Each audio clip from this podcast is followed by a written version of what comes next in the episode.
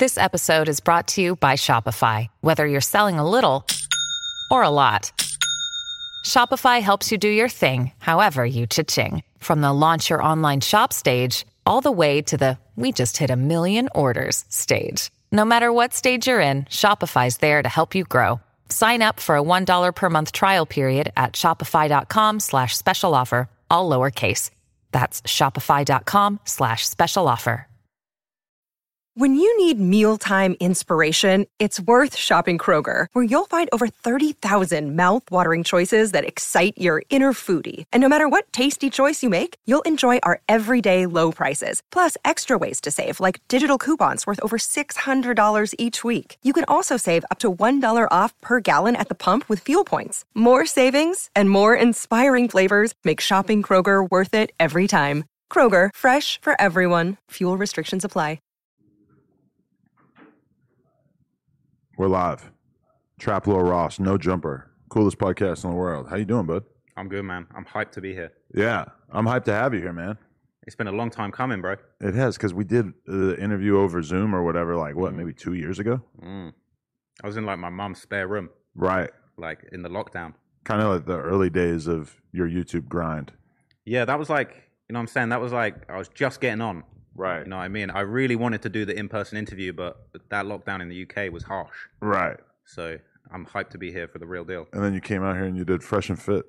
Yeah, I did Fresh and Fit, got cancelled. You got canceled I got cancelled for going on Fresh and Fit. because of anything in particular that you said or just because you associated with them? So I booked my trip to appear on Fresh and Fit in August. Right. and uh, the trip didn't take place until December.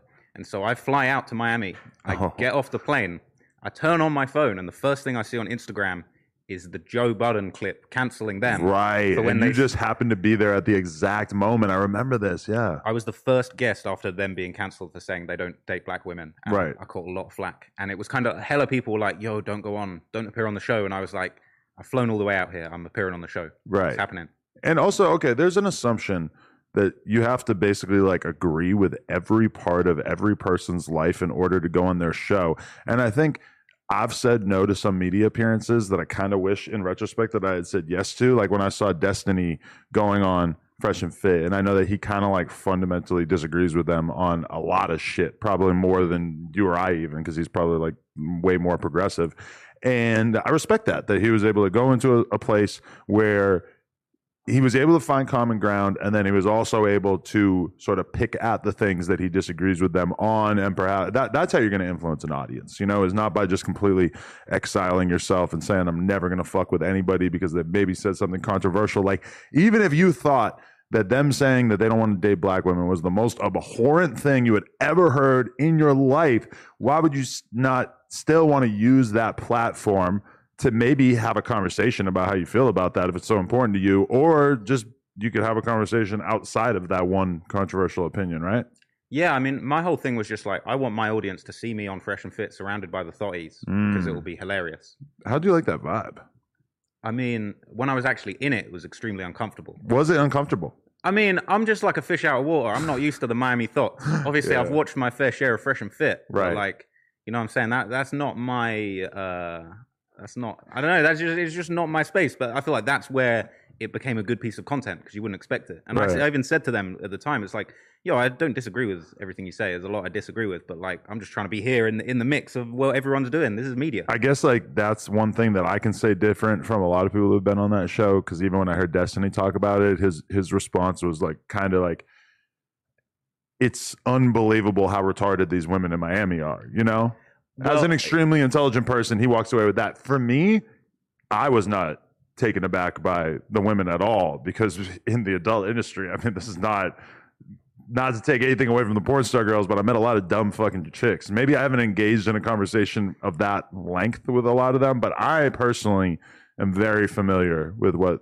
the average, and maybe not even average, maybe below average chick is capable of intellectually. And it's not like guys are that much better. Well, I or, mean, or or better at all, actually, even.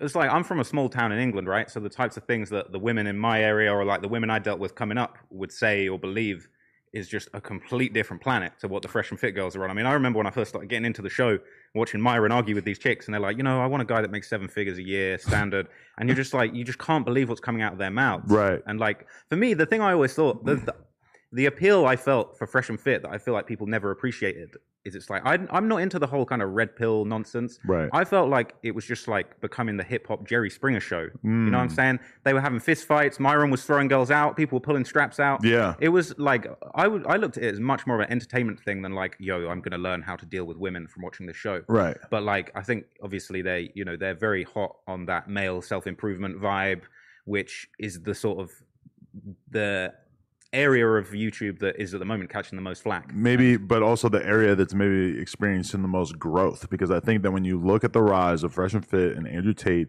and Sneako and even people like liver king who are kind of apolitical it's like there's clearly something that these fucking young dudes out there are looking for that's not really being presented to them because the mainstream media is trying to convince them that they need to watch homosexual romantic comedies and whatnot. You know, it's just like there's a lot of dudes out there that aren't really seeing a lot that speaks to their desire to understand their own masculinity.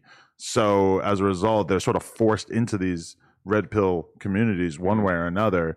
And uh, I don't know. I, I, can't blame dudes because when I think about myself, like if I was 19 or 20 right now at this exact moment in time, I'm sure that Andrew Tate would seem a lot more interesting to me than you know. And I'm not. I have nothing against him, but I never heard anything really that he was saying that I thought was all that revolutionary. You know? Well, this is the thing that kind of bugs me out about this stuff. Is it's almost like Andrew Tate. He became this like deity. Like they're holding him up as if he's like this god. He's just some bald dude that's got a ton of money and like you know what I'm saying a little harem of women. And he definitely figured life out. Let's make that clear. I mean, in terms of the money, in terms Mm. of getting apparently an absurd amount of pussy, Mm. in terms of just being able to build businesses and create a lifestyle that you know he he very much enjoys and he's comfortable with. That he has all these crazy cars and houses and Mhm. stuff. I mean, for sure, I look at young dudes and I'm like, I understand why you are attracted to dudes who seem like they have all this shit figured out because you're trying to figure it out. But in terms of like, yeah, a lot, a lot of the girl stuff, it's like, listen, like the fact that a lot of chicks basically never have to develop any kind of fucking intelligence to get pretty far in life just because they're hot. We all know this. This is an obvious truth.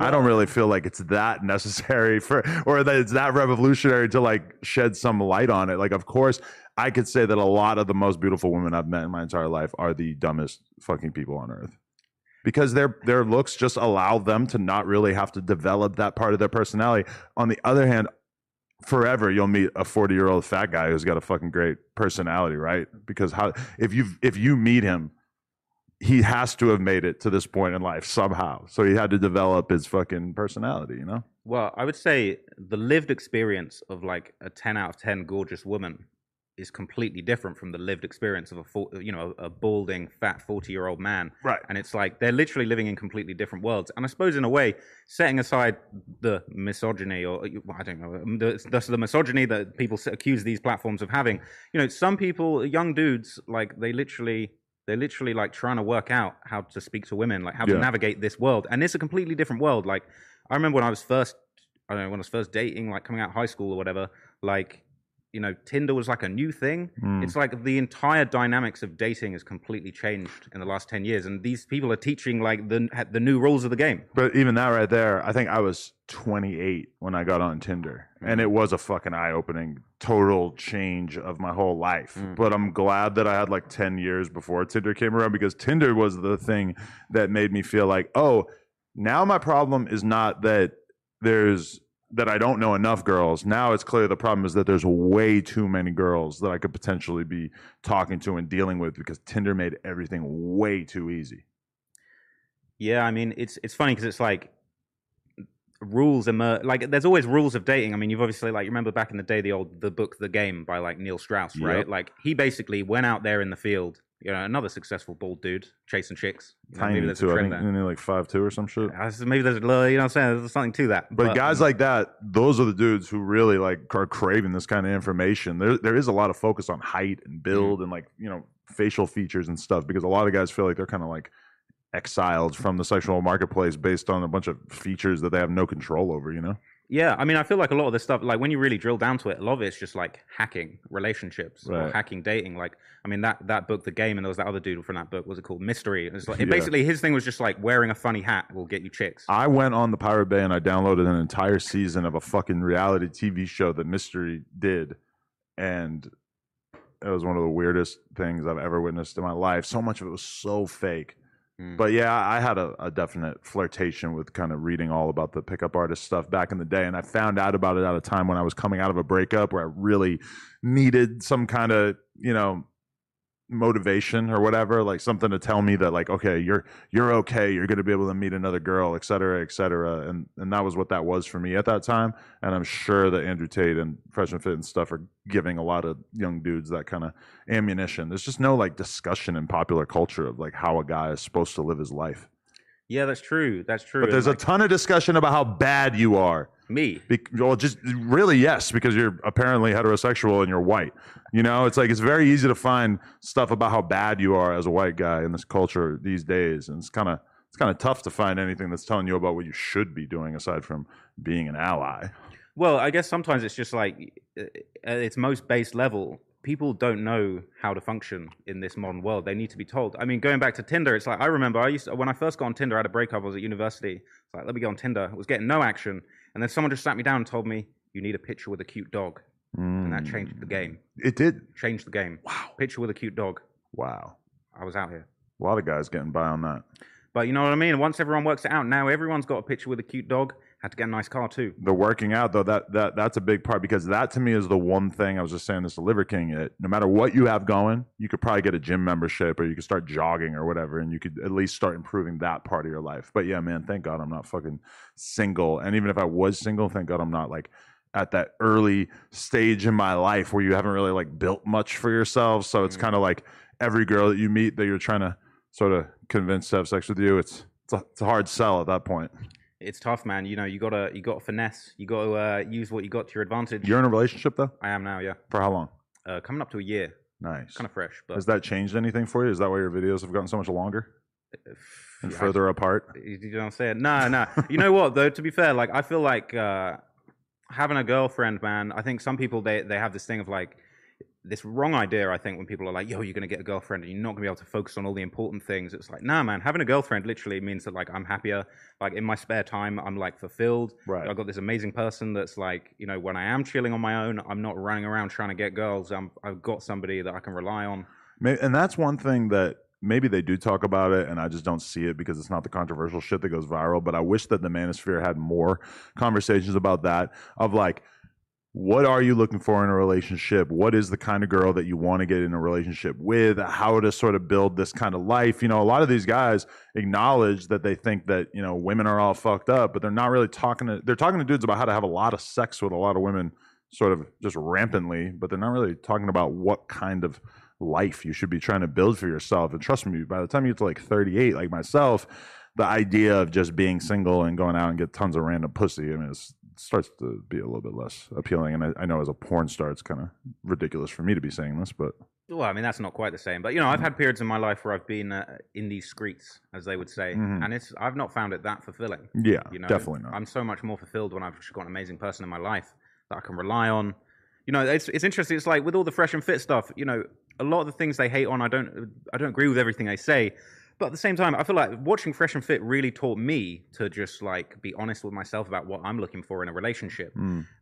you know in that show they go they go off in a lot of ways about you know guys aren't looking for a career woman or like guys aren't looking for a woman that makes a lot of money. And i think like in the past i maybe got caught up in like man i need to get a girl that's like a creator that does the same shit as me. Whereas it's now it's like no i need somebody that's going to hold me down and, like, Pokemon. make my life easy. You know what i mean? I'm not, you, know what i mean? Imagine You were looking for a clout relationship. For a, a- You got your clout drink, you got your clout hat. Get Listen. a clout girlfriend. bruh but you know I, not no because you get the clout girlfriend and then then it's a competition then you're competing with Are you signed to. Prime or is this genuinely oh shit you're I- excited about this? I just love Prime. really? KSI sent me a case of Prime He did. because I, I chat to KSI a little bit on Instagram, and he basically I was just fishing constantly to get some Prime when you couldn't get it. Really? I think they DM'd me about getting some Prime and I didn't respond. See, I had to fish. I was I, I just hit KSI up like, man, Prime looking good, Really? bro, looking fi- new flavor, looking fire, bro. But that makes sense for you too because you got to support your countrymen. Hell yeah, bro. I mean, And it's half Logan Paul too. And just so- as a YouTuber, KSI is the is the king of this. for sure. Like you got to look at KSI, regardless of if you watch all his content or whatever. But you got to look at him and be like, that right there is one of the fucking goats, and he is from your country, Mm. and he is a black guy from a country that. I mean, I'm not entitled to fucking speak about what the UK's relationship to black people are, but I feel like young black dudes in England appreciate the role that he plays. Hell yeah, man. Now England, I would say overall is a bit of a racist country. Is you know, it? historically has been. A lot of the old white people in England, I would say, maybe have that fear of of other people, Right. other sorts of people, you know. And uh, obviously, London is extremely multi- multicultural. Right. It's the real melting pot. I mean, I lived in London for like eight years, but like outside of London, I mean, where I grew up, I grew up in a very small town in, on the south coast of England.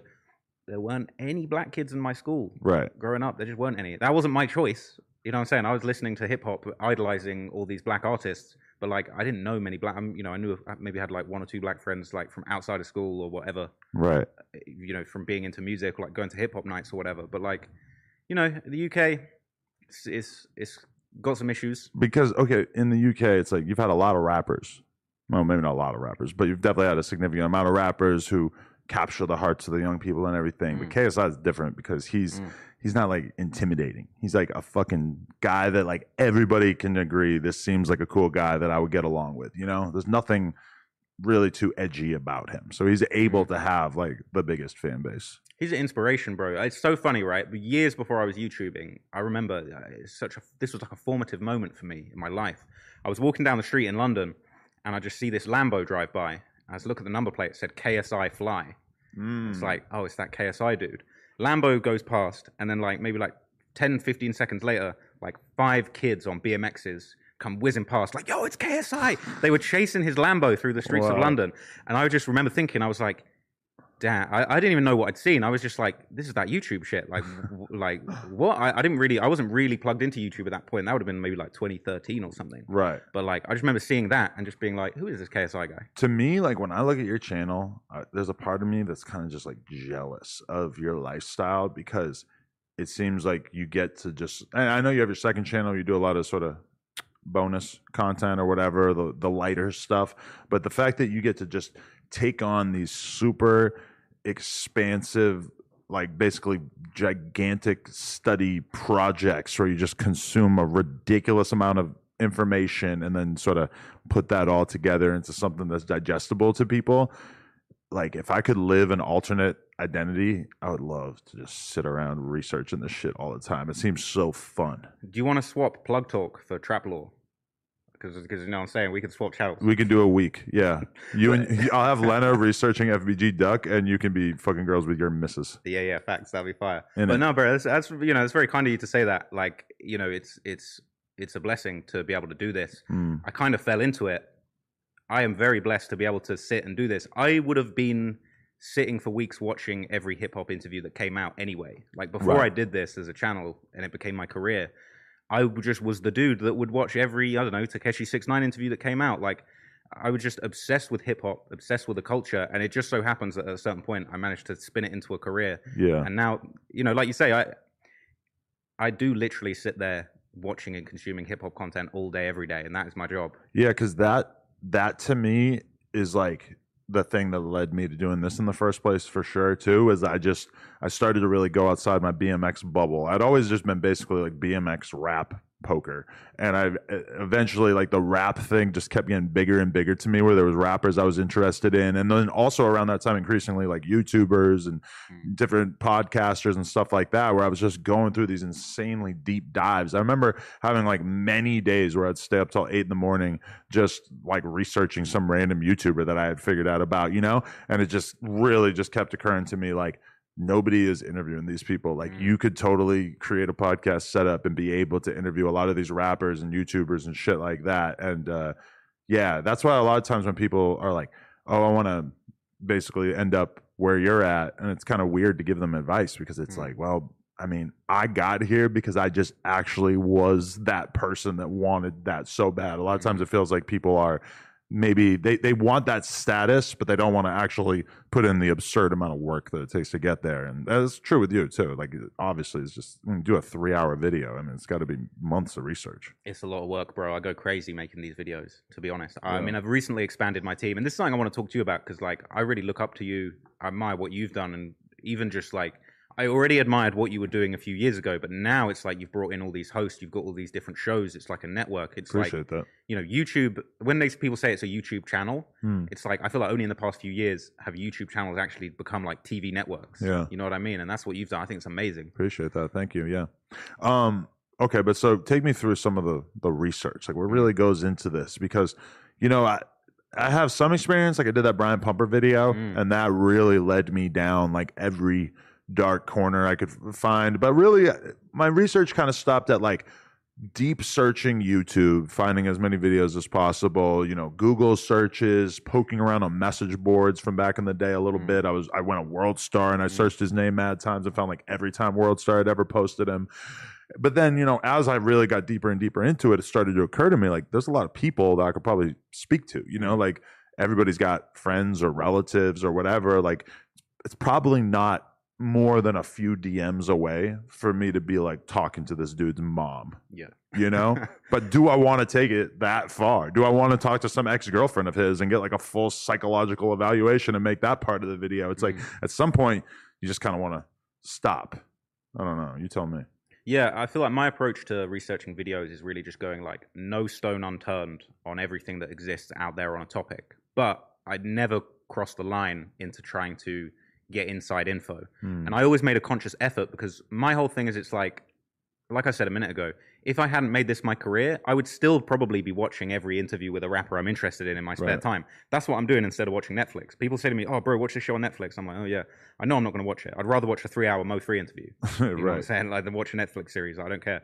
But um, my thing is like, it's no stone unturned. I'm trying to give you basically in a video format just every bit of info about a topic that Mm. I would have learned had I just been interested learning about it myself, watching all of this stuff, and just picking out the perfect nuggets of information to tell that story. You know, I try and watch everything. Like you say, you might Google Brian Pumper.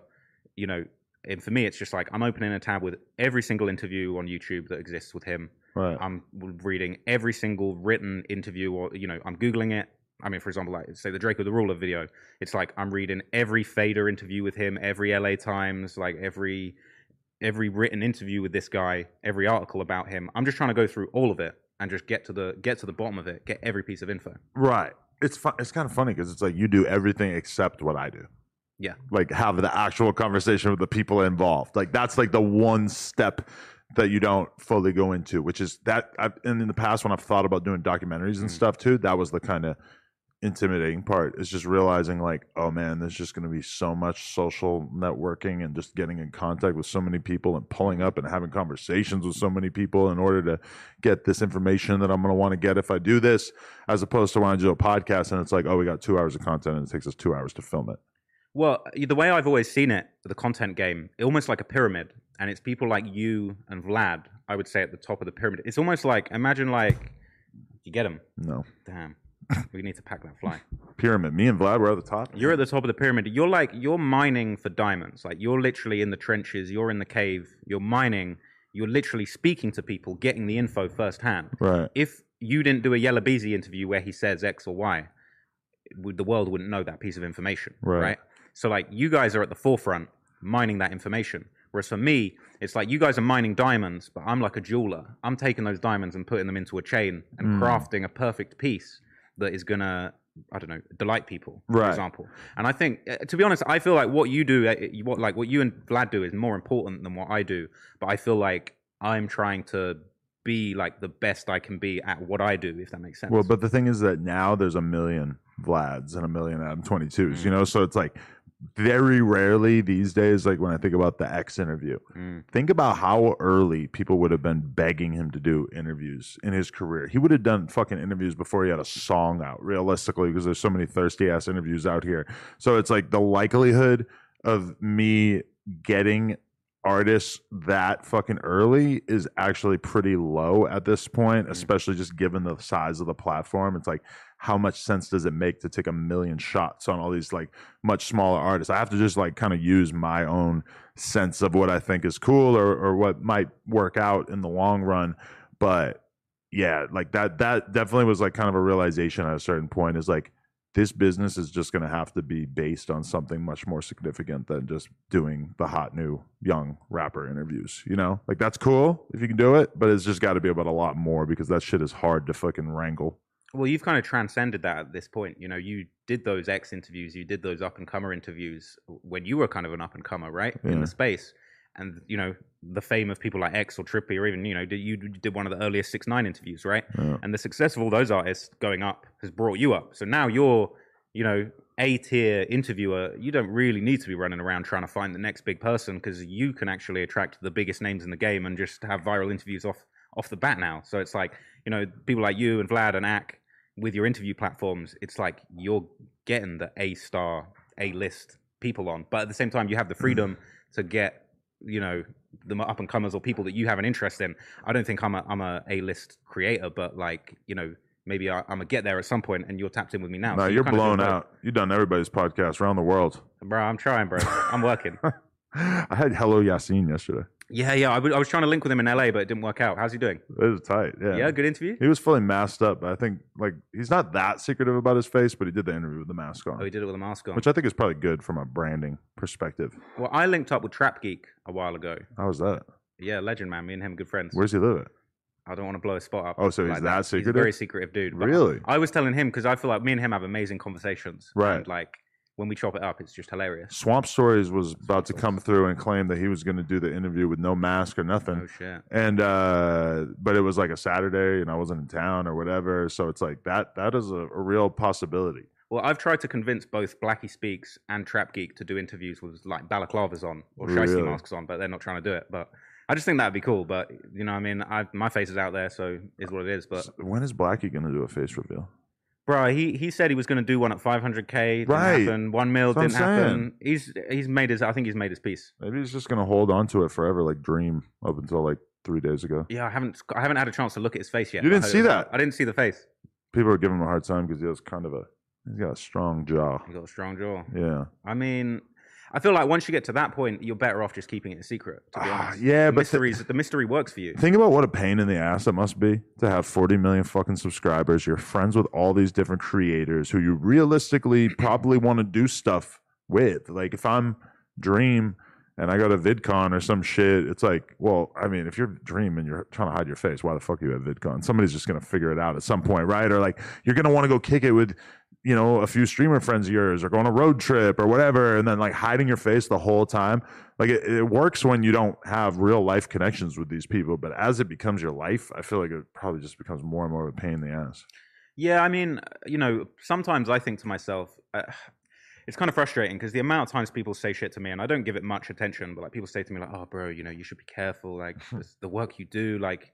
Who knows what? Who knows gonna who's gonna come and come and get you and stuff? And it's like sometimes I do think to myself, like, man, maybe it would have been better if I was anonymous. But Mm. also, I think the fact that I'm in the videos, I'm the guy resending these videos, and I'm the guy delivering the information. I think that is kind of priceless. Right, but do, how much of your personal life do you put out there? You try to keep it like zero, or you give them little tidbits? I try and keep it. Nah, th- I, there are tidbits because I did it ages ago. I did a video like about myself. Right, I don't know why I did that, but at the time it seemed like a good idea. right, And I kind of told my. I think I was just trying to like seize back the narrative of like what I'm really about, right. and like tell the story of like I used to do stand up comedy, and then like Mm. doing YouTube sketches, and then sort of getting into the hip hop stuff. Like always being into hip hop, but it's funny because it's like for years I was the lame white guy from a small town that loved hip hop, and no one was trying to hear it. Right. And like people would literally like my homie would say to me, "You used to do some videos about hip hop, like all the kinds of stories that I would tell my friends, like, yo, did you know Jay Z shot his brother when he was 12? Like I would tell my friend, I would be like, no, let me break it down for you. Let me tell you about Gucci Mane's case, and they're like, Right. I ain't trying to hear this.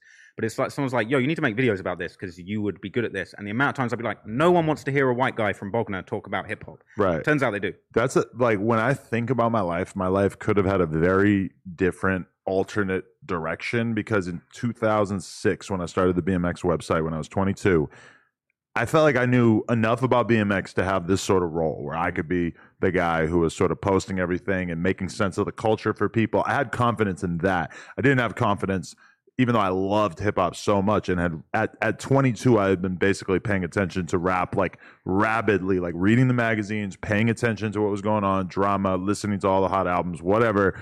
At, at at 22 i'd been doing that for like you know 12 years or like Mm. 13 years like i felt like i was a real true hip-hop fan but i think you know whether it was just the fact that i was white or the fact that i was just not really confident like hip-hop was so much more like you had to be a fucking black dude from the streets basically to be taken Yeah. seriously like if you're a white guy it was like so much more of an outlier you're like expected to know your role and stay in your place but if i had had a little bit more gumption at that time and like enough gall to really start putting my opinions out there on camera at that early stage in my life rather than waiting until I was 32, I definitely could have had a very different life trajectory, even though in a lot of ways I'm pretty happy that I was able to make mistakes in the smaller sandbox of bike riding rather than on the big stage of everybody in rap knowing about me, you know?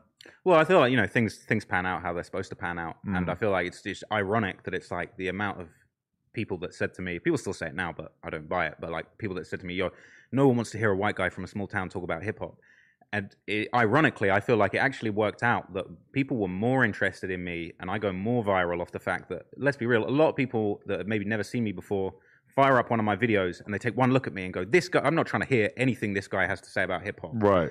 And then it's like, but so often, then once they actually listen to what I'm saying, they're like, oh no, he actually knows what he's talking about. Right. He's actually breaking it down. I need to get over his appearance Yeah. because what he is saying and the research that he's done is fact. Yeah, yeah, and that's why in the past when I've seen people give you a hard time, or I, I, I've seen like a few videos, like smaller videos. I Mm. think you've never had any like blockbuster hits about what a piece of shit you are, right?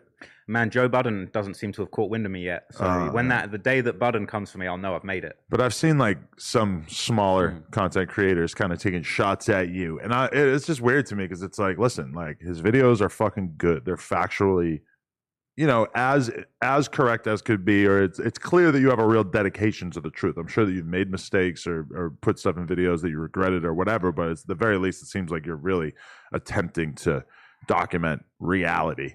So it's kind of hard for me to understand like what the the beef with Trap Lore Ross could be. Maybe you can inform me about some of the criticisms that you see the most. Yeah, I mean, I, some of it's going to be criticisms that you hear, I'm sure. Right. About Uh, just, just just drawing attention to street shit in general because a lot of people do feel like that. They- They feel like, Mm. and I think they even said that in the Joe Budden thing, like this stuff should not be covered online.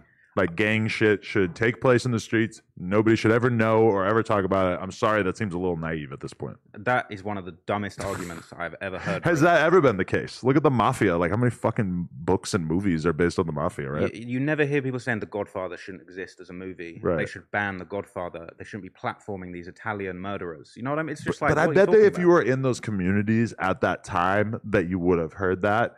It's just that having time to be able to look at The Godfather or Goodfellas and be like, "This is great, great art. This is great content. Like, who gives a fuck if it maybe encourage some people to like, you know, join gangs or whatever." Uh, once you have this these years and years and decades of, of distance, it becomes even more obvious that there's nothing wrong with creating art out of that sort of thing, right? Well, bro, it's like why don't they level the same criticism at the news? People, I, bro, it makes me so angry. Like I just get sick of it. People are like, yo, you shouldn't talk about these these gang wars. The, these things are sad, and people shouldn't know about them. And it's like that's completely illogical. So the war in Russia right now, it's is people are getting slaughtered. It's Right. all over the news. Fire up CNN. It's going to be front page. There's going to be some banner ads underneath it too. And like what? It's sad. So we shouldn't talk about the war in Ukraine. Right. We shouldn't talk about any of the tragedies going on all around the world, which are in every media news publication. These are important stories. You know what I think the thing is about that though is that hip hop is it's it I, I think that when you look at cultures and how they are comfortable with being documented in the Mhm. public eye, a lot of it has to do with size. Because I'll give you an example. In hip hop, if somebody gets a divorce, Mm. this is news. Like No Jumper posted, Academic posted, everybody posted, and it's like people do podcast clips talking about the divorce, etc hip hop is so big that we look at the celebrities within hip hop like it's okay, it's acceptable for us to have conversations about their private lives. When I was in the BMX world, I remember there was one year where like six big pro riders got divorced in the same year. Mm. And I remember just thinking, like, as the guy who was running the blog, like, I'm not going to post this, but it's interesting that I'm not posting it. Like, why is this not socially acceptable in BMX? But BMX is small enough that it's looked upon as tacky. It's almost it's closer to a family, you know. It's it's it, but as something gets bigger, that we talk about Russia and Ukraine and geopolitical events. It's like nobody is under the illusion that these things shouldn't be discussed and reported upon. I think that a lot of people in rap are just kind of like not mature enough to understand that this is just how things go is that this is journalism this is Mm. what people do they make content about real life events and like the fact that academics or me or whoever gets held to this standard when PNB Rock dies and, and people make content about it or post about it which i mean at the same time there's a Joe Rogan, or a Joe Budden clip talking about PNB Rock too. Like, so he's still making content about it. But like, the literally every news station did the same thing Yeah. every news station, if you were to have tuned in, I mean, maybe not every news station, but a lot of them, it would have been PNB Rock was killed today, and it would have been a conversation about it. I mean, it's just how how could you really expect media companies in the long term to not make content about the stuff that people want them to talk about? Well, it's it, these things are already really popular and big stories. I mean, it's like if I was the first person to ever talk about the war in O Block Right. in history, if I was the first person to ever bring that to people's attention, Right. I still would stand on it. But like, you know, the argument would be, oh, you, you're bringing this sad thing people shouldn't know about to people's attention. Well, why has Lil Durk got a song called "Should Have Ducked," where he's talking Right. about smoking on duck? It's a Billboard Top 100 song. Yeah. He's talking about smoking this op, right? When, when I was talking, when I've interviewed Dipset or whoever around that time, it's like they had beef with people, Mm. like random fucking dudes on the block. You know, ga- maybe it's gang related, maybe it's not under the guise of a gang, whatever. But they had problems with people, and then they just like wouldn't put it in their songs. They didn't. They weren't using this for marketing. That's a possibility, you know. you know, it's it's like if it's in a popular song that is charting and the rappers are making a ton of money off, and these are mainstream. Another day is here, and you're ready for it. What to wear? Check. Breakfast, lunch, and dinner? Check. Planning for what's next and how to save for it? That's where Bank of America can help. For your financial to-dos, Bank of America has experts ready to help get you closer to your goals. Get started at one of our local financial centers or 24-7 in our mobile banking app. Find a location near you at bankofamerica.com slash talk to us. What would you like the power to do? Mobile banking requires downloading the app and is only available for select devices. Message and data rates may apply. Bank of America and a member FDIC. songs in the culture. Right. It's just absurd to th- it's it's this absurd double standard to be like, okay, Durk can have a song on the Billboard chart and on the radio in rotation talking Right. about smoking on this man that got murdered in his community, but somebody can't make a video about the story behind a Billboard charting song. Like, it just seems like an absurd double standard. People deserve to know what they're what they're singing along to. And I'm going to go out on a limb and say that the should have ducked video might have like 50 million views on YouTube right now, and way more on Spotify, whatever. These songs are like genuinely popular. I myself have probably heard that song like fucking 40 times in my life, and not all of those times were intentional. You know, it's just like popular music. When you talk about like my FBG Cash interview, which is Mhm. one thing that uh, Joe Budden was bringing up, I think that that might have like half a million views. Mm. I mean, it's just not the the percentage of people who will watch a rap interview is very very small in comparison to the percentage of people that will listen to rap music. Absolutely. And, you know, for some reason, we want to just give a pass to the music Yeah. for some reason and come at me or you or Ack.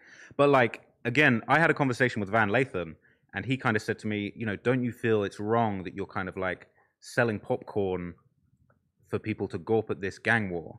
And I said, listen, the man who sold way more popcorn than me is King Von. And he was the guy doing the murders Right. making songs about it, charting.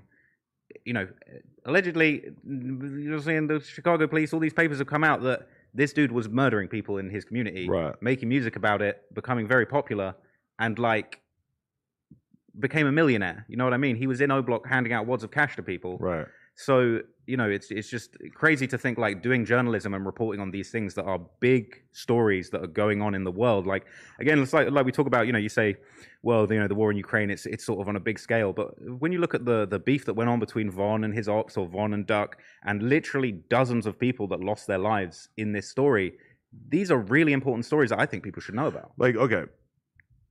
The other day I was in Boston and we were, for whatever reason, having a conversation on the live show about, mm. you know, rappers from Boston and stuff like that.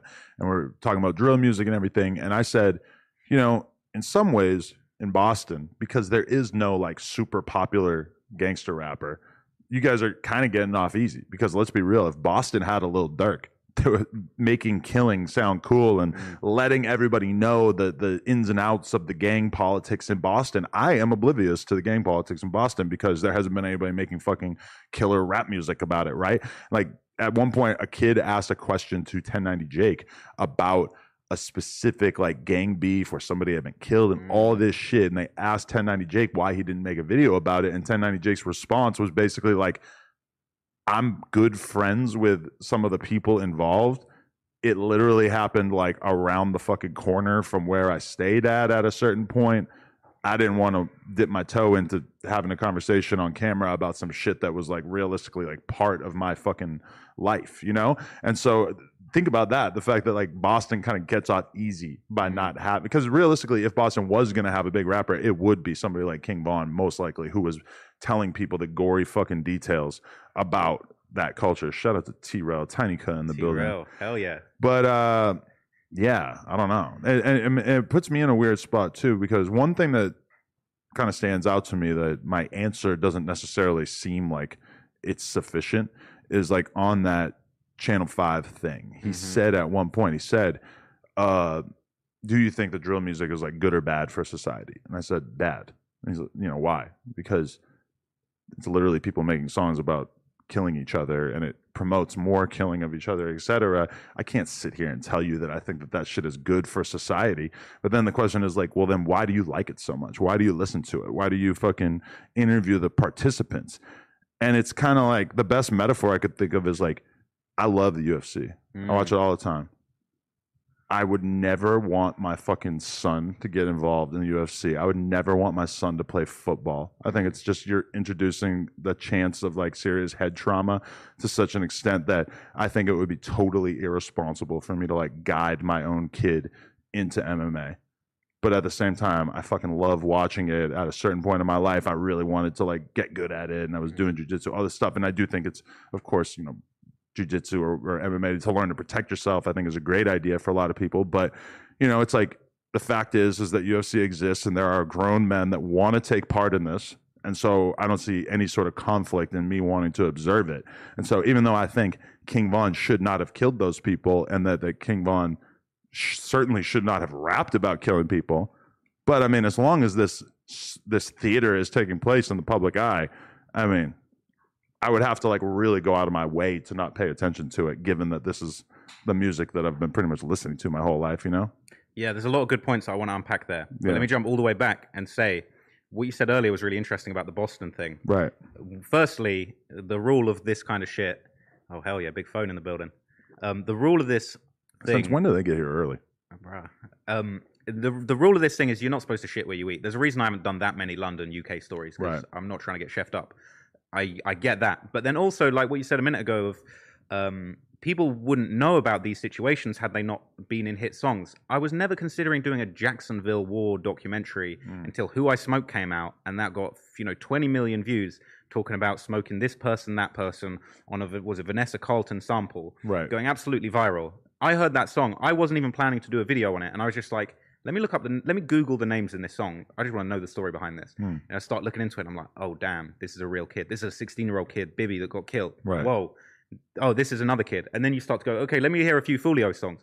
Oh damn. Okay, you start piecing it together and telling the story. I wouldn't have had the first clue to even Google these names had "Who I Smoke" not been the biggest song of that summer or whatever Right. it was. And you don't use the Vanessa Carlton sample in hopes that people won't listen to your song. Like clearly that's an attempt to make a song that people are going to actually fucking listen to and that's why they did the fun video at the golf course and all this Mm. shit, you know? It's like they didn't make that song to be an underground banger, which I guess you could say about a lot of the early O Block stuff, all the drill shit is like it wasn't exactly like being made to be consumed by a worldwide audience at that time.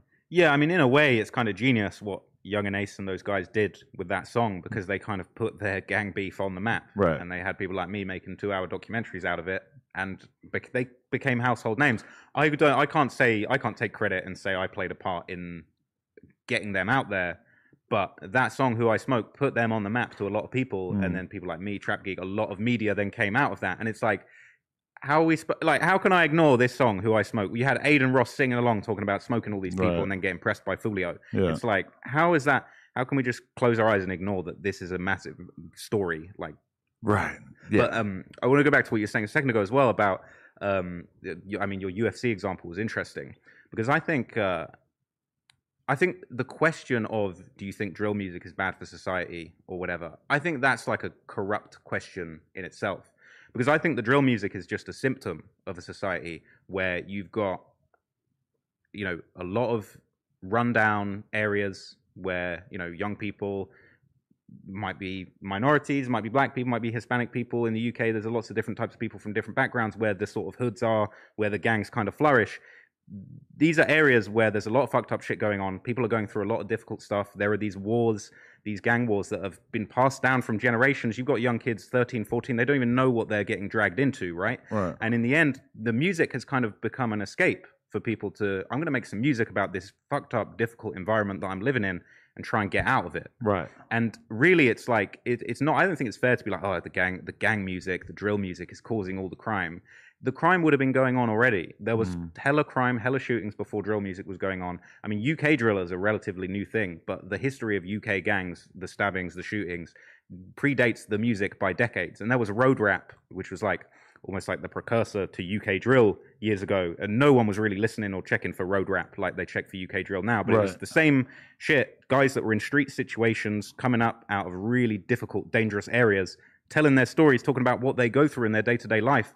And like realistically, that's the only glimpse that some people from the affluent areas would get of like what's really going on in the hood of Brixton or Right. whatever. And it's kind of like I, I almost feel like it's it's an unfair question to just be like, well, is it is the drill music causing the violence or is academics causing the violence? I tend to take these sorts of questions like extremely literally. Mm. So the way that I took that question when I was answering it is that I almost just imagined a hypothetical world in which there was no music about violence or that there was no drill rap. Like imagine if somehow in like like when Biggie and Pac got killed that there just was a law passed that you were just no longer allowed to rap about killing somebody and that somehow that was actually possible for that law to be implemented and that we right now lived in a world where Lil Durk could go on his Instagram story and smoke on his ops or something, but he couldn't put it in a song. Hmm. I think that that would be a world that was significantly less violent. There was, there was significantly less murders committed because there's something about music that it just is so infectious and hmm. people just love it so much. And the difference between like a little Durk interview, or I guess Lil Durk wouldn't do this, but like an interview with some random O Block guy where he basically says "fuck Wooski." The hmm. difference between him saying that in an interview is that the interview is going to get a couple hundred thousand views, maybe, and that literally King Von has songs where he's talking shit about Wooski that have like hundreds of millions of plays, and that you just hear it over and over and over to the point where Wooski becomes this larger than life villain in your fucking head, and hmm. then makes you want to go out and, and dig through random truth teller videos to figure out more about who this guy is and everything. And I'm sure that Wooski's aware of this dynamic where he's basically famous for a bunch of shit that, I mean, he obviously was a willing participant in some of it, but then, you know, King Von comes along and just starts talking about him and makes him just way more of a figure. Mm. I mean, if that didn't exist, the world would probably be be- a better place. Now, that's that's not realistic, but if it was somehow if all the old head rappers were able to just somehow create a change where rappers just didn't do it so much, maybe if it was lessened by 50%, I mean, that would be a better world to live in. Well, the the music is definitely offensive. Like when rappers are going on the mic talking about "So we smoke on Tooka, you know what I'm saying? Are you there? Ever, there's interviews with Tooka's mum. Like that stuff's hurtful and it's offensive. Mm. Yeah. So well, I man, totally when you watch that shit was heavy. yeah, yeah. Say Cheese deserves their flowers for doing that because that watching his mom talk was tough for me. Well, I think that's the aspect of these stories that really gets left behind. And that's why when I did my FBG Duck video, you know, it's two and a half hours. There's a lot that I cover in there, but I made sure that I put in, you know, there's a good 15, 20 minute segment where I'm just talking about Duck's mum and Right. what she went through having to listen to this music. What was her reaction when Should Have Duck came out and was charting? Um, and that's the aspect of the story that's forgotten. But then going back to the kind of the popularity of the music, I think one of the, like, you're kind of right. You know, everybody talking about uh, wooski this, wooski that. They're smoking on Tooka. Obviously, that definitely is going to inflame things. But on the other hand, you got to say, well, Tooka, for example, right? He was killed before Chief Keef was even like a big artist, right? Right. So the violence in that area was already going on. People, young people were getting killed. The same groups were going at it, and it only just so happened, you know, a year after, like a year or two after Tooka got killed, then Chief Chief Keef becomes famous, and Chief Keef wasn't really, you know, Chief Keef had some cases or whatever, but he wasn't gangbanging like you, your King Vons or whatever, right? Right. Like he was making music, and it's kind of like, you know, I feel like But he was enticing that shit, even for Yeah. even later in his career too. Because I was listening to fucking "Earned It" by him the other day, and he's just take a Tooka blunt and I burn it, and I'm just thinking in my head like, bro, he had been away from that shit for so long at that point, and that's still at the front of his fucking mind is to just throw a little dirt on that guy's name. But then Tooka got killed before Chief Keef was really rapping like that, right? So it's hard to say, uh, you know, the music, the music's responsible for the violence because before Chicago drill was even a thing, these these murders were going on, right? So it's almost like, I don't know. I, I definitely can see where you're coming from, but I also just feel like just blaming the music. I, I think there's a lot of underlying socioeconomic reasons for gang violence, gang warfare, people being put in these situations and like coming up in these mm. areas that are so messed up that they they don't really get a fair chance at life. And I think it's like, like you say, if we banned the mu- banned drill music tomorrow or banned academics, bro, people are still going to be killing each other in, in areas where there's gang affiliations going on because they were before the music. And academics is the least of fucking people's problems because he don't even talk about like super small artists. You know, it's like realistically, in the wake of academics not really talking about all these smaller artists, you have the 1090 Jakes of the world and all these different people who are covering people who are not even fucking famous in any way. You know, Ack never really did that. He was still talking about some dude who was a rapper and maybe he's not like a super popular rapper, but he got killed, so he's doing a video about it with Jake and all these other people. I mean, it's just clear that this is something that people want to hear about, so people are going to make content about it. You know? Well, you know, it's news, it's media, it's journalism. Like, if people want to know about the crimes going on in their city, I mean, I'm interested in the crime news in my area, and Right. they're not drilling. Like, if some some dude has a domestic violence case and kills his wife, like a few streets over from me, I want to read about that on the news. I want to know what's going on in my community, and no one's making drill songs about that. And I'm going to be real with you. I think that your content or 1090J's content probably is going to lessen gang violence. Well, from my perspective. It's like you're showing the whole story. You're Mm. showing how fucking depressing this lifestyle is. You're showing how few winners there are at the end of the day. It does the thing that a lot of drill music fails at, which it shows the whole picture. It shows what this ends like. Well, you know, that's the thing. I feel like a lot of people that criticize me on that front, I'm like, yo, did you watch the video to the end? Because it's like, if you watch my Jacksonville video to the end, you'll hear me. I got a whole chapter where I say, yo, this violence has got to stop. This is so messed up. These are young guys that really just shouldn't have even fallen into this situation. Thankfully, a few of these guys are now getting a chance through music to get out of that situation. Mm. Or like the FBG Duck video, for example. I say in that video over and over again, this is nothing to be glamorized. And I have sympathy for both sides because realistically, uh, King Von, he doesn't wake up one day. I mean, me and Flacco had a had an interview about this where we kind of disagreed, but like, you know, the way I see it is like King Von didn't wake up one day and decide, "Yo, I'm a I'm a catch five bodies because I'm a demon."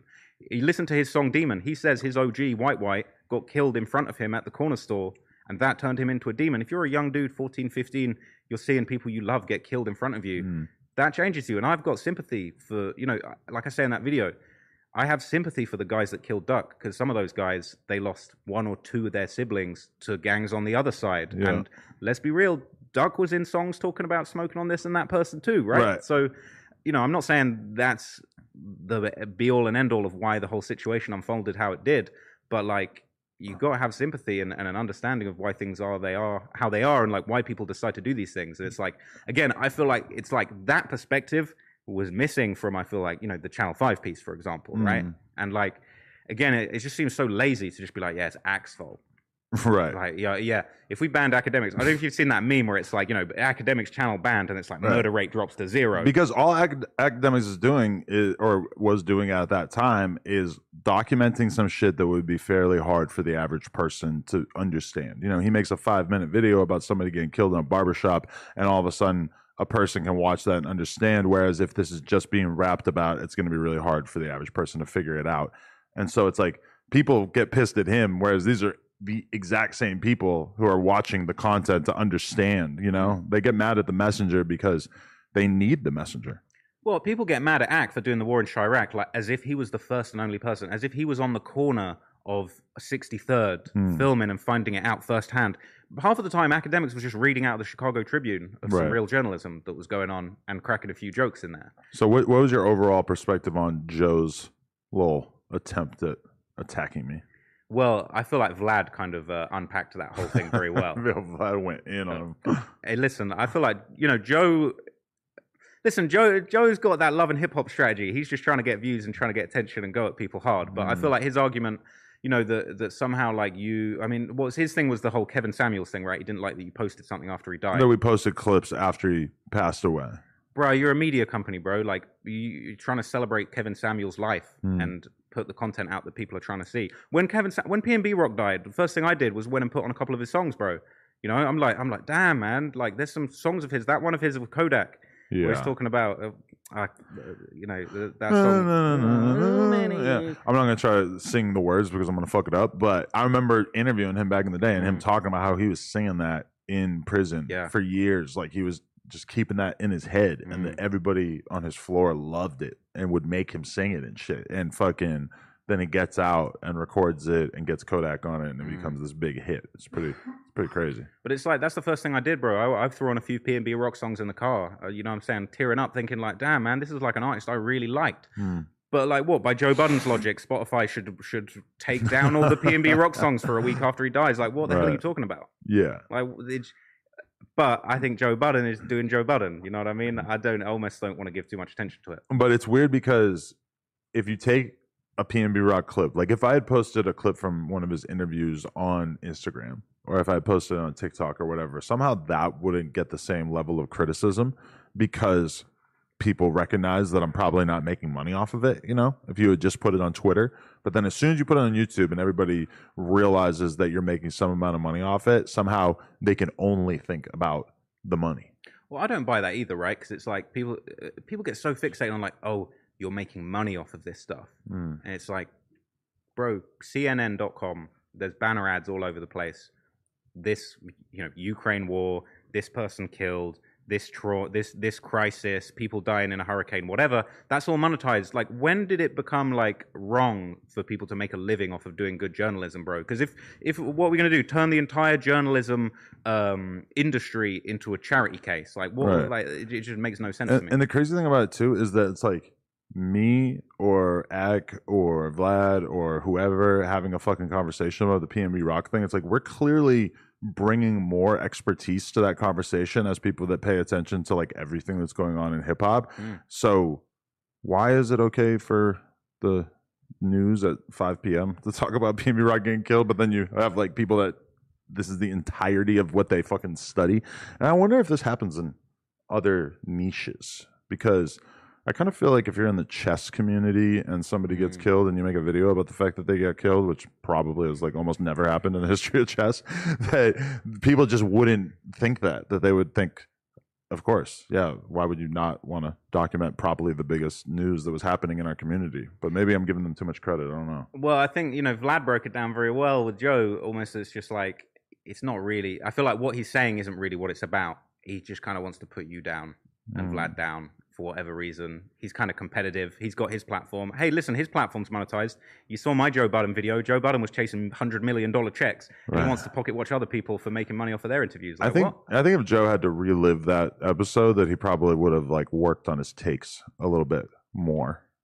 but it was a viral clip. I'm sure Joe did the numbers he was looking to do on the whole thing, and I'm sure it was all monetized and Patreoned the way he wanted it. So did, did you see the part in the episode where he's like, "I said that the comments were going to agree with me," and he Mm. laughs in my face and says like, "Ha, you'll see," and then yeah, Joe's read the room wrong before, so yeah, I guess. So, how do you feel about uh, coming out here to Los Angeles and sort of setting the no jumper uh, meta conversation on fire?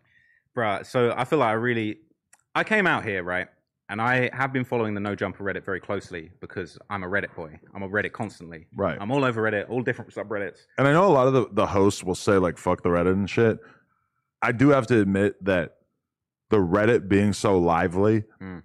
I can't help but look at that and just feel like, damn, like that's amazing that like people actually fuck with our platform enough that they want to have these deep of conversations about it. So even when it's negative, it's like I see the positive in it. It's a symptom of success. Yeah. You remember that DJ Khaled album cover, "Suffering from Success"? Yeah. like, got a headache, but he's got all his jewels on. That's me. That's Yeah. what you're going through right now because you've got 30,000 people that are just rabid. But oh, here's the problem is that, like, you know, you've you've cultivated this audience with a very specific sense of humor, and they're kind of like aiming that sense of humor at you guys now. I see. It was my strategy. Okay, I came out here. I've been plugged into the Reddit for a minute, and I was really just hoping that like I could get off a few jokes and just get the Reddits of being like, "Yo, we love Trap Lore." Like mm. he's open. He's over here in the no jumper universe doing his thing. and that has worked because I saw some memes of you basically being presented as like the hero of of their community because you actually got us to talk about shit that had not previously really been discussed. Well, what? Because the thing is, whilst I was coming over here, I could sort of, see, you know, I could see the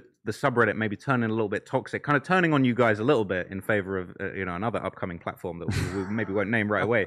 But um, I was hoping because I know that there was the whole drama where you guys kind of got kicked as mods from your own subreddit or whatever, right? Mm. I was hoping like if I could become, if I could get the Reddit on my side, maybe I could help like squash the beef and kind of like calm the tensions on the Reddit a little bit. You know what I mean? Call a truce.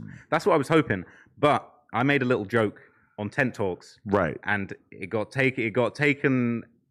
It got uh, it got memed and it got taken out of proportion, and then I f- I ended up sort of in the middle of a whole situation. So I don't know whether you want to speak on it. No, yeah, definitely. Because it's like, I'm gonna be real with you. Like, my attitude on anybody that I fuck with is like, if you're a host on this channel, or if I'm even kicking it with you for a week, if we're friends for six months, whatever, and then you end up going your separate ways at some point, or we have a disagreement where we can't work out, whatever.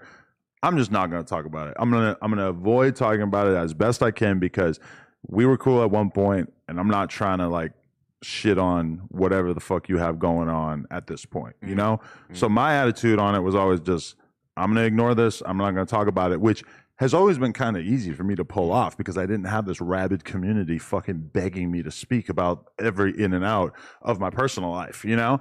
And so yeah, I just think it's hilarious that you fucking showed up, clearly didn't get the memo of us trying to avoid talking about this and that. Well, I saw the clip of T Rail saying that. Uh, what was he saying? Like he also didn't get the memo, so he was speaking on it before hmm. everyone had a chance to not speak on it. So well, it was like he's always bag. he's always looking at anything that seems like it's a you know we're we're we're kind of avoiding conflict, and he's like, "Ooh, how do I spice this up? How do I get in there and sort of make this happen?" that is kind of what the people are trying to see. Yeah, unfortunately. But I didn't I didn't come here and intend to stoke beef. I was really just hoping to like slip a few jokes in to make them like me. And it's kind of it kind of backfired. You turned Yuri into a shooter. Bruh. Yuri Yuri got more gangster than I've ever seen him get, and I think actually got a lot of credit from people because they liked seeing him stand up for his girl.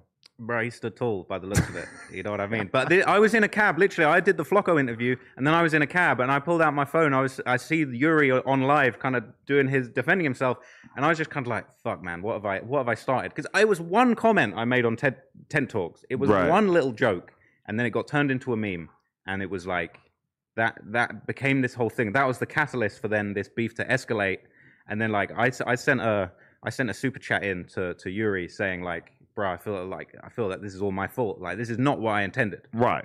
I mean, But- you were just cracking a joke. Like I, I, I, I don't really see any kind of ill will in what you were attempting to do there. You know, I mean, the whole thing is like once the audience gets the idea that they can really impact you and your life and the content or whatever, then they'll they'll attempt to do so. You know, and so it's like I, I think a lot of podcasters and stuff at a certain point kind of realize that they shouldn't maybe be like speaking about their community constantly because the community is going to get the feeling that like they can kind of pull the strings or whatever even mm-hmm. if that is clearly the case like us talking about it right now but you know it's like the problem is is that i mean kiki is just like too easy to troll. Like he's just going for it. Somebody made that fucking video and he's just falling for it right away. And it's like bro you can't like he's so far away from where he needs to be at in terms of not letting these motherfuckers get to him Mm. and they they see the soft target and they're just on it. And here's the problem: the memes that they're making in the subreddit are hilarious. Oh yeah And that that and that theme song, bro. That, I've been hearing that theme song in my dreams. That is the hardest beat I've ever heard. I know, and I have to come in here every day and just act like I don't think it's fucking hilarious and just avoid talking about it. Yeah, Then this is what I mean, bro. It's like you know you've accidentally cultivated this subreddit where they, they their sense of humor is overall pretty on point. The stuff they're coming out with is, is hilarious. AD, when I was on Community last night, AD accused me of coming up with a lot of these memes. right. And it's not me, but like I I mean, I wish I had time on my hands to do shit. like That's that. honestly how I feel too, because sometimes I just see people coming up with memes and then people like accuse me of being the person. And Mm. I'm almost like, dude, like, I don't blame you for thinking that because it feels like almost nobody would have such a nuanced understanding of what was happening here besides me and like other people who fucking work here. I can't even imagine the idea of making an alternate fucking Reddit account. Never mind like making memes, which I just I'm glad I don't have a reputation for making memes in the past because at least that gives me a little bit more plausible deniability. But yeah, like I I mean I don't blame the people for trying to pull the fucking strings because it's working. They're high production value memes too, bro. They're like fully animated memes, bro. I don't know. Like someone must have a team or some shit working on these because it's like they're putting together good stuff. They're basically doing the marketing But for. we met some of our meme pages while we were on tour. Mm. So Cryptic, Crip underscore tick I see that one. was like front row at the New York show. And he's got like a fucking big ass mustache and shit, hella funny looking, but he's also like funny as fuck when we were talking to him and shit. Like, I don't know what he does that allows him enough free time to be able to do this, but we were all hypothesizing, and I was just like, dude, I guarantee he's got like an overnight job or something where it's like no big deal for him to be on his phone and Mhm. he's just able to put together these fucking masterpieces, you know? Well, that's the thing, bro. It's like, you know, you're suffering from success, and it's almost like you got to find a way to navigate this community and turn it into something positive Mm. because it's just a case of like they are hilarious. And look, they are literally willing to spend hours of their free time off their own back to make Mm. hilarious memes, basically roasting the things that are going on here. Right. But I feel like you just got to you got to kind of find a way to like spin the narrative because I think if you if you guys go full on like go to war with your own community, I feel like that's when it goes left. I feel like maybe that's what's been happening yeah. a little bit. No, yeah. If if you uh, if the hosts make it clear that they fucking really hate the Reddit, Mm. that's gonna make the Reddit feel even more empowered. And like for me, you know, I'm not like trying to have fucking control over it. Mm. Like I'm trying to keep a very small percentage of the content, which is basically like shit that fucking victimizes girlfriends and children. Which Yeah. you know there is a bit of that. That's the only stuff that I'm really concerned with removing or making sure that the mods remove or whatever. Besides that, if you want to say whatever the fuck you want about Flacco or me or whatever, I feel like up until the point where you start to see like certain accounts seeming like just straight ag- agents of chaos, where mm-hmm. they're like only there to offer the most fucking negative, ridiculous, fake version of whatever's going on. Besides that, you know, I'm not trying to have control over this. You know, I, I appreciate the fact that it exists for the most part. Well, what, I- something I wanted to ask you was like, have you ever seen any of KSI's Reddit videos where he Mm. reacts to his own Reddit? Not that much. It's it's an iconic video format, and it was. Right. I feel like almost like what you guys need to do is to like reset the relationship with Reddit. Maybe just like once a month, like one of you guys should just do a video where you react to like the top stuff of that month on Reddit. Well, that sounds like we're just drawing way more attention to it. Yeah, that might that might reset the relationship to a certain extent. But I don't feel like the the Reddit has like a really terrible relationship with most of the people on the staff. Hmm. I feel like sometimes it feels like sometimes it feels like there's like a misinformation campaign type shit where you'll see like 10 posts about Duno in a row where it's kind of like bro like this kind of feels like there's like one guy who hates Duno and he's really trying to just make this more of a thing than it is Mm. even though I do agree Duno needs to stop asking like third grade would you rather type questions at times Yeah. he he should take that advice that would be an example of like oh you should listen to the Reddit Hey, listen, this is something I learned early on. Is like if you're a, if you're at a stage where you're reading all the comments, right? It's like yeah, there's you'll get like eighty percent praise, five percent or ten percent just like complete outright disrespect that you need to ignore. right And then there might be 10% of criticism that actually you could take on board. I mean, I got old videos where it's like, you know, I read through the comments. I'm like, oh man, you know, I'm learning things that I could do better in these videos. I'm going to ignore everybody who's just dissing me and saying that I'm a culture vulture. Mm. But it's like, there is stuff to be learned from some of these things. But the Reddit goes too hard. But I'm hoping, like, if, if the Reddit if the Reddit is watching this, like, you know what I'm saying? We know that those guys in the Reddit, they do love No Jumper. Like, Yeah. They're there because they're no They're there for a reason, yeah. And it just so happens that this whole thing with the pop up, it's just so hilariously enticing to make stuff about. Are you going to go on the pop up? I was invited. I am very excited to see what becomes of the pop up. I'll be totally honest. Yeah, I, I, I feel like I should. I need to ask your permission if I can go on there. I don't give a fuck. Good, go for it. Yeah, I don't want to burn any bridges, yo. no, I, Go I- for it. I have to think about it. I might, I might, I might get cancelled like fresh and fit. but did you see know that I he mean? got like he reposted the clip of you rapping and then it got deleted Hmm. off Instagram for like bullying and harassment. So now it's kind of like, oh shit, you're sort of seeing the hate mob take on a different face. Where and he also posted a Mm. DM last night where somebody was like straight up calling him the N word and everything, and like being super racist. And it's kind of like, oh okay, maybe we'll kind of see this like hate mob thing kind of take on other waves because at a certain point, if they feel like their old tricks aren't getting to you, they're gonna try some new shit, right? Well, here's the thing, man. When you're successful and you got a lot going on, and you've kind of like you got you got you got to the point in your career maybe where you want to be, having hundreds of people on the internet mocking you doesn't really hurt as much. Mm. You know what I mean?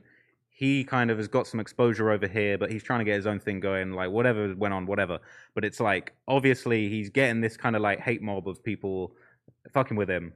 And he's not. I feel like he's he's obviously just not at the stage in his media career yet where he knows how to navigate that. Because I, I was saying to to AD, it's like half of the job is making content, and the other half of the job is like holding your nerve and like navigating the space and not going fucking insane, like with the shit people are saying or like putting Yeah. you down or knowing the right moves to make. You know what I mean? and and that's true of people who are just sort of like grinding their way up is that at a certain point it becomes really hard to like distinguish who you are as a person versus what works content wise you Mhm. know And as well, if you get too caught up in the comments, you start being like, "Oh man, I, I've got to do what they say." But you always got to lead. You've you've always got to make content the way you want to make it, Right. and then they're going to say say what they want about it afterwards. But you can't be chasing what the comments trying to fit into what their agenda is, because at the end of the day, at least in the Reddit say, like they're kind of just fucking with you. They don't really know what they want. Like they'll forget about all this shit in a few weeks and be on something else. right i'm gonna actually just like open the reddit and look at what they're saying about what we're saying right now and just like Oh, yeah, because this is live, bro. They'll be talking.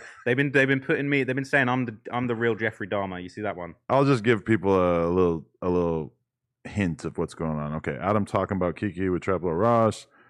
Uh, somebody took out a billboard basically saying, "Please notice me, Kazumi."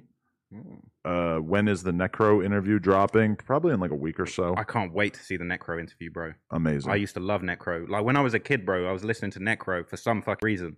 But Right. bro, all those like the Gory Days DVD and shit, I was way too young to be watching that. There's not as many posts as I would have kind of assumed. I only looked back 16 minutes, but somebody said Riley and Yuri are some clowns. They're crying about being harassed because Kiki lost his job, but we wouldn't have even known about this if it wasn't for Riley and Yuri. It's not really true. We wouldn't really know about it if it wasn't for Trap Lore Ross, right? Hey, listen, I was just chasing Reddit. Do you? I feel like I didn't. I don't know, bro. I, are you? What are you sorting by? Are you sorting by new? new. Okay. I'm always new. yeah, yeah, you got sorted by. Which is kind of weird because then I never really like see that much of like the conversation afterwards, Hmm. you know? I feel like sorting by new is the most potent, addictive way of consuming Reddit. Like that's when you're on Reddit crack. Because for me, I'm addicted to Ukraine war news, Really? and I'm plugged into the most grisly, gory subreddits. wow. And so okay. I'm I'll be catching myself at night sorting by new, just watching literally the most up to date. Ten minutes ago, this guy got blown to pieces. Let me see that footage. See, that's the kind of stuff that I know is going on. I know that I could go and be looking at every fucking update about it. But I also just kind of know that it'll be bad for my mental health. So I choose to like consume like the Ukraine stuff. If I see like a viral video or something on Twitter, I'll watch it. If I, you know, and I'll like listen to like a New York Times podcast mm-hmm. about it, like every couple weeks or whatever, to get my, you know, if there's some big update, maybe I'm reading a New York Times article about it or something like that. But you know, it's just like I, I feel like that shit is so depressing that I try to avoid it unless it's like really important updates because everything is like that where you could really, you know, I, I- like I was saying before that I'm a UFC fan. At a certain point, I just kind of realized like I am not gonna just follow all these fucking UFC fighters and follow all the media accounts and shit. I'm not gonna enjoy UFC the same way that I enjoy hip hop and pay attention to every last fucking detail of the ins and outs of who's gonna fight who, etc. Like I felt my brain kind of going there before, and I was just like, this is not a good use of my time. I'm gonna keep more of like a be a fan who more just watches the fights and appreciates it for what it is. I think that's a good way to do it. I think for me, it's like, you know, I do this for a living. I do these hip hop deep dives. I don't do the news. I don't chase the news. I think it's almost like the news is my hobby, but it's like, I feel like there's just something so addictive. Like we're living in this internet age. There's Mm. something so addictive about being so plugged into what's going on. Like, you know, I'm plugged into all these, these, for Ukraine's just an example, but it's like even with like UK drill, right? Like, I mean, there's a case going on in the UK where, like, a you know, a, a black guy with affiliations to a, a gang in South London was killed, shot dead by the police, right? Right. And it's kind of been a lot of outrage about it. He, they say he was unarmed. It, that, that's kind of a bit more of a rare thing in the UK for like an unarmed black man to be shot by the police. Mm. But it's like the UK drill subreddit have been on it with like the updates and the details about this case, what the Met Police are putting out there, what people are saying about the situation. There was talk was like, yo, is there going to be riots? Because back in I think 2011, the last time you know an unarmed black man was killed by the police, that sparked the London riots, and Right. in London things were on fire for like a few days. So it's like it's almost like this addiction to just like trying to be out in front and just know what's going on like in the scene or in the community or just like these big stories and i don't know bro it's like we're living in this time it's like the only time in history where you know back in 2011 when the london riots were popping off you'd probably have to wait for the news to report on it the next day or you know Right. for your corner store to be on fire And I was like, like you know, when I was really bad was during the 2020 riots, where it was like, normally for me, I will wake up in the morning and while I'm eating breakfast, I'll scroll Twitter for like an hour or Mm. half hour, whatever, however long it takes me to eat breakfast. And then, you know, throughout the day, maybe I'll like pop in and look at the trending tab or, or check it out a little bit. And then maybe like at the end of the night, maybe I'll look at it a little bit again for like 20 minutes during dinner or something like that. But that's my main exposure to it. During the 2020 riots and everything, bro, I swear to God, I was just fucking refreshing Twitter. I was like barely even watching TV because there was just so many crazy things and insane videos and reading shit that activists were tweeting and reading shit that people, you know, it was just fucking wild. Like, Mm. I remember just being like way too into it. It's addictive. I think like current affairs are are addictive, and I feel like we're we're living. You know, this is like the only time in history where you can access information so well. Hmm. It's almost like I, I feel like the the degree of information that I'm getting about the Ukraine war in real time. It's like some intelligence agency level shit. Right. Just by following a bunch of obscure Reddits and like sorting by new and knowing like I have an inkling about what's going on. And it's just it's just crazy the way that you can access information. You know, it's the, then it's these kind of things that allow me to make these videos and get so in depth and find all of this info. Okay, so what Reddits are you subscribed to? Because for me, it's I think No Jumper, Hmm. the pop up, hmm obviously. I think I joined that today. Of course. Um, Destiny, Hmm. I read his a little bit. Joe Budden, I joined Mm. at some point during all this hubbub, and then I think I'm in the Fighter and the Kid one as well. But I don't really scroll the main feed that much. I pretty much just go to No Jumper and look at that. You're not following Chiraqology. No. Nah. Although sometimes uh, my Google alert will uh, hit my email about me and it'll be like somebody in the uh, LA gang Reddit talking shit about me and I'll read Cal- a little bit of that. Yeah. Cali banging. I should follow that. Yeah. Cali banging. You got to follow Cali banging, man. This is the thing, bro. That is, it's, it is addictive, but it's like, yeah, all the street subreddits I'm into. You got Cali banging, Chiraqology, NY State of Mind. We got UK Drill. Oh, I got to get on some of these. Okay. Bro, there's loads of them, and there's like uh, the Dumb Way, which is the Louisiana NBA YoungBoy kind of scene, oh, wow. street scene. That one's good. There's um man, Crime in the D. That's Detroit Mhm. one. There's uh man, Philly. ah, I think there's two Philly ones. I think one was called Philly Scoreboard, but I think that might have been taken down. Do you have like a Reddit part of your day? Or all, just, all just day, every day, bro. you just sort of hit it all, all day? Constantly, bro. Wow. I literally like, oh man, I'm addicted to Reddit. See, sometimes I just feel like, you know, there are things like big picture things I want to do in my life. Like, for instance, I've been talking about this fucking podcast course that I want to do. yeah, The problem is, I just like, I watch like 15 fucking poker streamers. I watch, I, you know, I'm watching Destiny argue with Keffals. What does this have to do with my life? Fucking nothing. I'm watching like 10 different street YouTubers. I'm, you know, it's just like, my, my my subscription tab on YouTube is fucking nuts. I don't know how many channels I'm subscribed to, but it's probably like a fucking thousand. Like it's it's a lot, and I just could watch that content eternally. I kind of think I need to do like a content cleanse Mm. for like a week, and just basically say like, okay, I'm going to take this time and I'm going to do these things, and I'm not going to get back on the content drip until I've accomplished this, this, and this. that's a good way to look at it. I mean, for example, like you know, if I'm like going on a non-work vacation or like going away with my girl for a bit, I'm gonna try and take some time off Reddit Mm. because I'm all over the Reddit constantly. Damn, you're bad. I'm Huh? gonna take a little time off the Reddit, but like, Even when I'm on vacation, I'm still scrolling Twitter for fucking half hour in the morning during breakfast. Or actually, my girl kills me if I'm looking at Twitter during breakfast. But It's got to be done, man. We're living in these crazy times, bro. And uh, even then, it's like it's almost like I feel bad. You're beating yourself up about like, oh, you know, I'm watching this, this and that stream, watching this and that video on YouTube. But like, bro, you might next week you might be in an interview with one of these guys, and you need to know some obscure details about what they've been talking about. Right, but sometimes I think we use that as too much of an excuse, you know, where it's like I'll I'll just look like the other day I fucking looked at it. I saw that Destiny did like a three hour manifesto about his beef with Keffals and they, they did a debate and all this shit. And I'm just realizing like, oh my God, this is like five hours of content that I could watch if I want and what's going to happen at the end of it. I'm going to know slightly more about Destiny and this random trans girl that I have absolutely no reason to be concerned about. Like, this is just not healthy. Even like for for oh, I'm going to be honest with you. I've been watching the uh, I, I watched the Rollo one this morning, and then I've been watching the No Limit one. I'm like an hour into the No Limit one. You still have barely even got into G Herbo. Um, That's a long ass story. That one. That's crazy. yeah, sometimes I just have to like try to be more selective about passing over shit because I just realize like I just can't let the content run my life.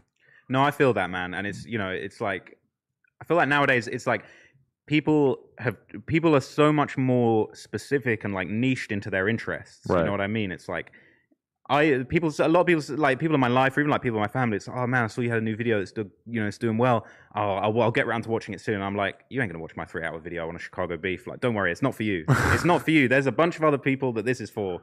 It don't it ain't- it ain't for you, and that's fine. You, you know what? Here's a thought I had. So I'm in the porn world and I'm always kind of brainstorming what are different businesses that I could maybe create Mm. in the porn world, whatever. And I, at a certain point, I thought, well, why don't I try to engineer somehow the fucking DJ Akademiks of porn, Mm. where you cover all the beefs and you you know the shit talking and you you really hype up all these different porn star girls and you create them as characters kind of where you're like covering like really going you know be the shade room of all these porn star girls. Here's the problem.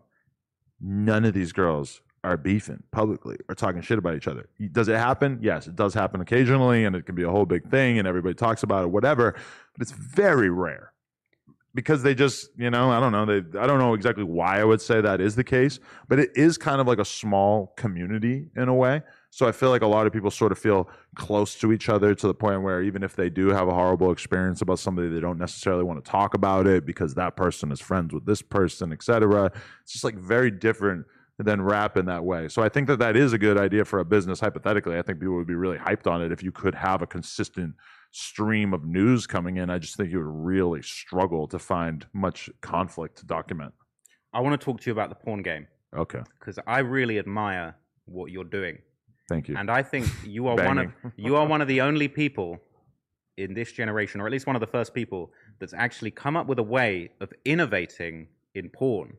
I think it's genius. Or like when I when I saw what you were doing with Plug Talk, and it's like you're actually sitting down and having like a you know 50 minute conversation and then banging and then eating their ass. and eating some ass. Mm. Like you, no one thought to do that, and I saw the future. you're one of the first people I feel like that's humanizing porn stars. Mm. It's it's more ethical porn that you're Humanizing them and then dehumanizing them Facts. by nutting on their face. Facts. I really admire what you're doing. Sometimes I think to myself, man, maybe I want to get in the porn game. Not necessarily as a performer, Right. but I feel like what you've done is really open the door to lots of other ways of innovating in an industry that, let's be real, is kind of like not really done shit like innovative in the in the in the past 10 15 years Yeah.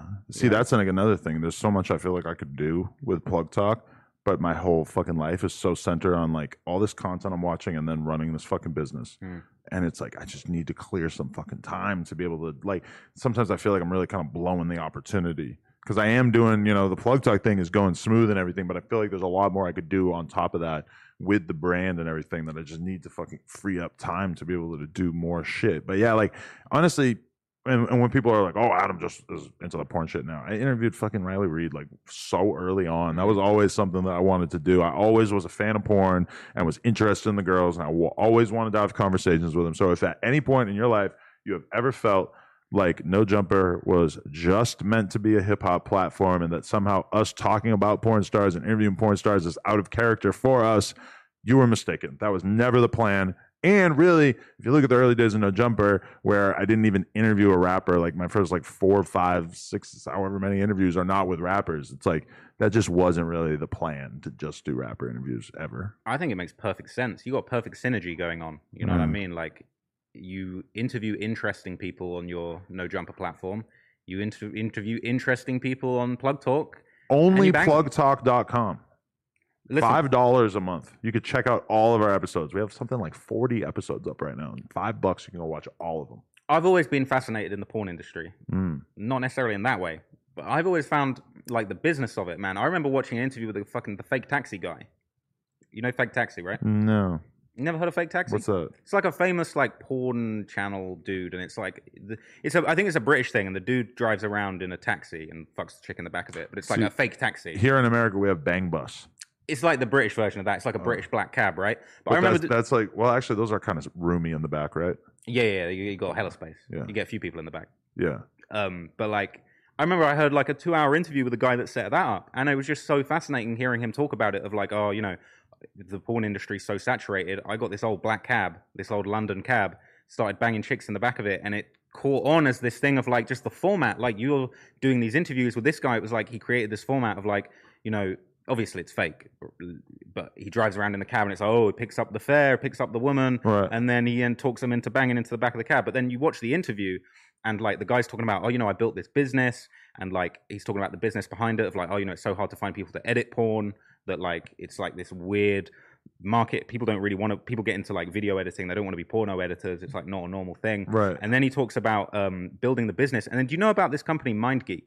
That owns everything They own everything. Yes. They own all the porn, but they've somehow managed to stay way under the radar. for the most part. Yeah. And they well, can Pornhub has really been under fire for the last year or so. Well, yeah, yeah, and it's yeah, it's pretty interesting all that stuff. But Yeah. like, um, you know, I just I I remember just finding out about this MindGeek and just being like, yo, so like one company is the monopoly of all the porno, and like how Right. how have they managed that? and that's kind of like what you would want to do in any industry if you possibly could like imagine if i just like met some billionaire and i just had funding and we just went out and we just bought vlad's channel and Akademiks channel and Gillie Wallo, just like no everything is going to be under this one fucking umbrella that i own somehow. I mean it's, it's like ridiculous to even talk about it because it sounds so crazy But somehow mindgeek has managed to do that in the porn world and then through economies of scale they're Mhm. probably able to you know decrease their costs a lot and bring a lot of value to the situation. But i mean what the fuck are you gonna i, I guess rap's kind of like that because you have like universal. Yeah, or like i don't know you have only so many labels but imagine how weird rap would be if like every fucking label was technically owned by the same label well, you know, there's not many of them. Like realistically, Yeah. most of them are under the umbrella. It's like you got UMG, right you got was it BMG? Like, there's not that many. I only know them from fucking getting copyright claims. It's usually two or three fuckers doing it. I kind of purposely like avoid knowing that much about the ins and outs of the music industry. Like somehow the fucking actual industry shit, I just kind of steer clear of. And sometimes when I listen to Ack talk about how many A and R's he's having mm. conversations with, I'm just like, I know a lot of A and R's, and I never hit them up. I'll be reporting on their artist. And I won't even bother to make the five or 10 minute call to just be like, yo, like, what's going on with this situation? And then sometimes I do make that call and I learn so much about the ins and outs of what the fuck is going on. And it's like, you know, it's a, it's a game right now that really pays for you to go the extra mile because people actually are very uh, discerning customers when it comes to information. Like, Mm, you know, uh, what was it? Hip Hop Daily. What's that one bootleg yeah. channel and shit? They like, you know, I think people at a certain point, I've seen their views kind of fall off because I think people realize, like, oh, they're just like doing bootleg DJ Vlad interview content where they just sort of reiterate every single thing that was said in an interview. Yeah, and like they just be, I mean, uh, you know, they just be stealing my videos, 1090 Jake's videos. Like me and 1090, we're just like, we fucking hate Hip Hop Daily because he just waits for us to drop Right. and then just steals all the info. There's times when there's like assets that appear in a Hip Hop Daily video where it's like, I've taken a picture and annotated it and like drawn some shit on it.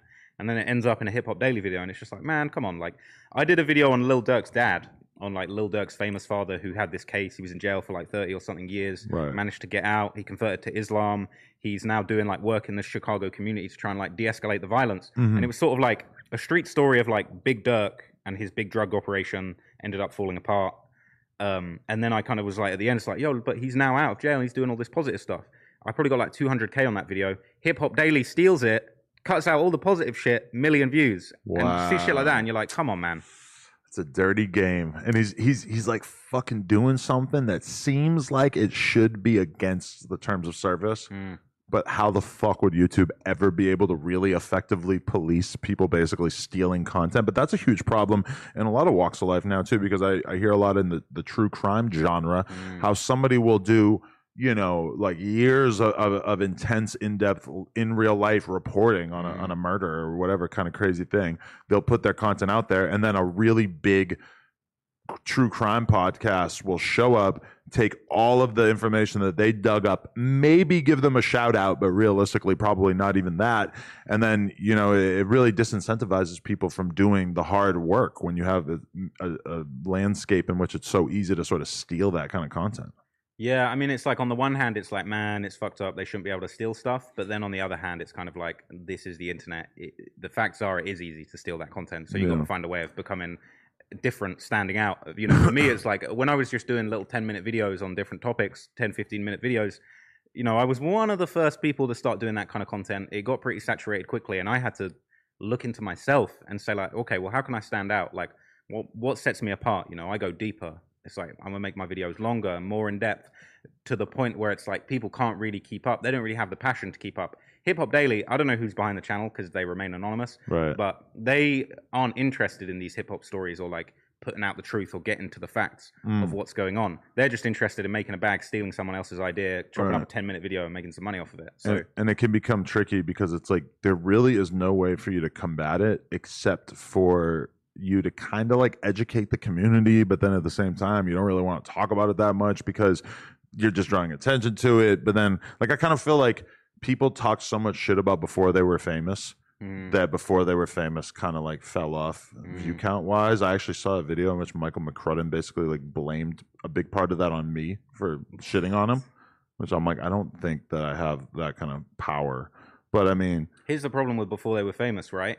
It just became a content farm, and that's why the hip hop daily's falling off because they, they're not pa- they're not passionate about the topics. You watch a Michael McCrudden video. I mean, he's not even hosting a lot of it now. yeah But like, you know, you see him do a video on Quando Rondo because like his or like his friend just got killed or whatever it is. It's like, oh, check out a Quando video. He's like mispronouncing all of his all of his album names, getting shit wrong. Yeah. Like, they you can tell they don't give a fuck about this stuff. And that about. that's why I started shitting on him in the first place was because I did that fucking Suicide Boys interview Mm-hmm. and their label crew whatever is G five nine, and does this video about them. And at the time there was almost nothing that you would have been able to find about them besides my interview. So he does the video. It's blatantly cribbed from my interview. So that was the first time that ever happened to me where I'm kind of annoyed by that. And he's calling it G59 so he's like completely mispronouncing their fucking label name and everything, which basically means that you didn't even listen to their music enough to hear something that they're saying on like a large percentage of the songs and know how to pronounce it or whatever. And it just kind of stood out to people as like, oh, this is this is like low level trash content, you know? And it's like nothing personal against him because now when I look at before they're famous, I'm like, this kind of like real trash content farm type shit was inevitable and i'm not surprised that this is like something that exists but i'm not gonna fucking hold my tongue about it you know i'm not i don't feel the need to like personally attack the dude or anything like that but i mean especially they they cleaned up their act a lot because you remember i think like x died and they had like four videos out about it with like mm. gory ass thumbnails just like you know, it's just the optics of it at the end of the day just looked really fucking ugly about what they were doing. And the fans at a certain point, I think that they can kind of detect that, right? Yeah, I feel like he's just had an intern scrape your interview for details. He's thrown it in a teleprompter. Probably never even, probably never even heard of them until the day it came to record Yeah. the, the video. You know, he's getting things wrong, getting the names wrong. It doesn't even matter. Right. There might be a there might be a pinned comment of like, "Oh, sorry, I pronounced the thing wrong" or whatever. But you can't fake the passion. And if there's no passion for the for the subject matter, those videos aren't going to stand the test of time. You know, I feel like I'm really trading on the fact it might take me two months to make a video, whereas you can record, you know, five two hour interviews in a day. Right. But I'm really trading on the fact that like I feel like my passion for these topics and the depth that I go into are going to mean that my stories are really going to like stand the test of time, where before they were famous or like a hip hop daily won't. because that's the interesting thing is that before they're famous is an example of the worst incentives that the internet gives people where it's like hey make a 10 minute video of the most basic surface level information that you crib from other people's videos without giving them content. Get it out early in this person's lifespan and you'll show up in the search results and you'll get a bunch of views. Cool. We all get that that's the reality of the internet. But your shit is kind of like you know, it's heartening to know that if you do real in depth journalism and you and you bother to go deep, that you can that that will be rewarded by the algorithm as well. Because you know we know that the algorithm prizes length, but then at the Mm. same time, I think the fans they see a three hour video about uh you know G Herbo and his gang or whatever, and they know that you have not let them down in the past. They know that this is actually something worth investing their time into, even though these are also the same people who are not going to watch a three hour fucking movie in theaters like Mm. ever.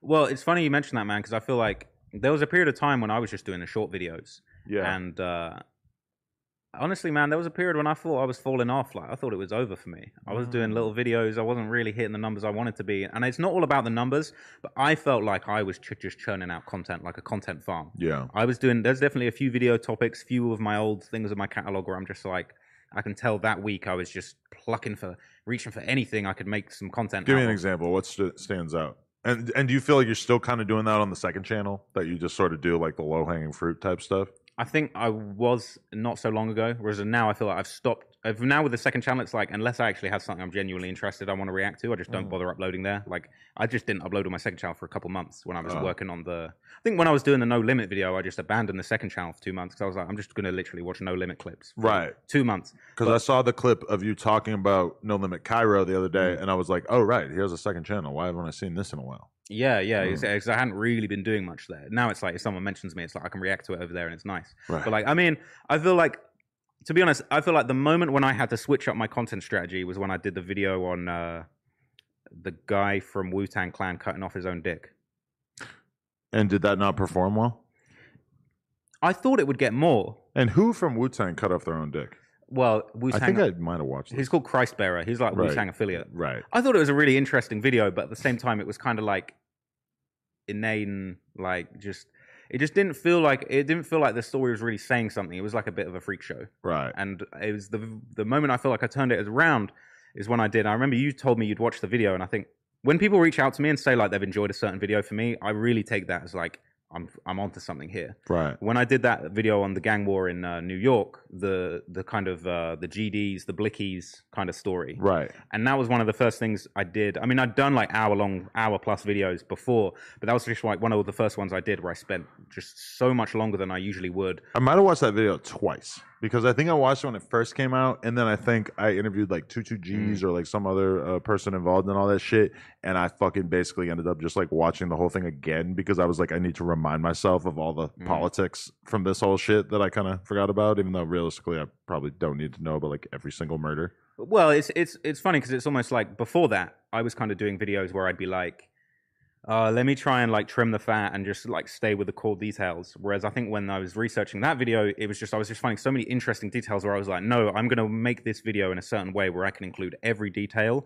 I'm going to tell the story in a way. I'm going to weave the narrative in a way that I can hit on every single detail, every single asset in this story to like make this so that you get everything, so that you learn everything there is to learn about this music scene, like by the end of the video, rather than maybe the more Michael McCrudden approach of just like, ah, you know, what's like the hero piece of this story, and let me just trim the fat and just get to that in ten minutes. Right, and it's kind of like when you make that content, it becomes like, what what is the the the the content that you're choosing to cover? What does that say about you?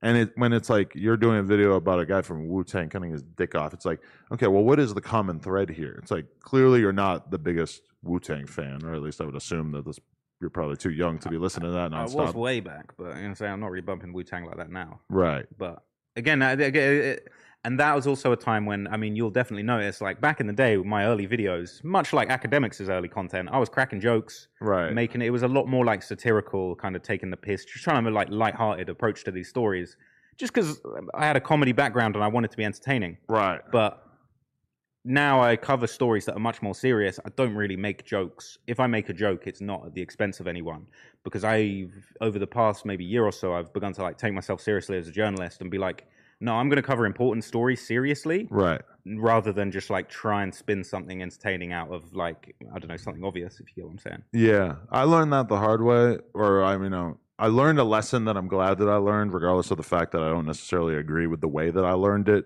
when I got jumped in the nail salon by Russ's goons. Yes, Which- iconic. Not to like retread this old uh, content or anything, but you know, I really had like talked so much shit about Russ on fucking Twitter and everything, and it was just like when I look at that now, I can never imagine myself like feeling the need to bully uh, up and coming artists just because I didn't fuck with their music or whatever. Like, be critical of them, sure. If you have some specific concern or like thing that you want to say about a person, that's all good. But you know, if you're just like using somebody as a punching bag, you know, you can't like I just can't get behind that in the long run. So even though I don't, you know, I guess appreciate the fact that I got punched in the head while I was getting a manicure. I actually can't remember what the status of the manicure was at that point. Yeah, did you at least get a decent, you know, a few, few, few digits done? I mean, I'm thinking about that. I'm like, I wonder what stage that would have been at. And that was really the end of me getting manicures too. Oh, that's a shame, man. Russ ruined your manicure getting career. It's You know what I crazy. mean? But I've, uh, you know, I'm probably owed a few fades by certain rappers. I mean, but again, I feel like I look back on like when I did a video kind of making fun of famous Dex falling off or making fun of Smoke Mm. Perp. At the time, I felt like, yeah, you know, that's what the trend was. Let's make fun of Smoke Perp. I mean, they're still doing it now, making fun of like the small shows that he's playing or whatever. But I, I just remember at the time I did that video on like the fall of Smoke Perp, and you know, there's a lot of funny little gags, little quips in there at his expense.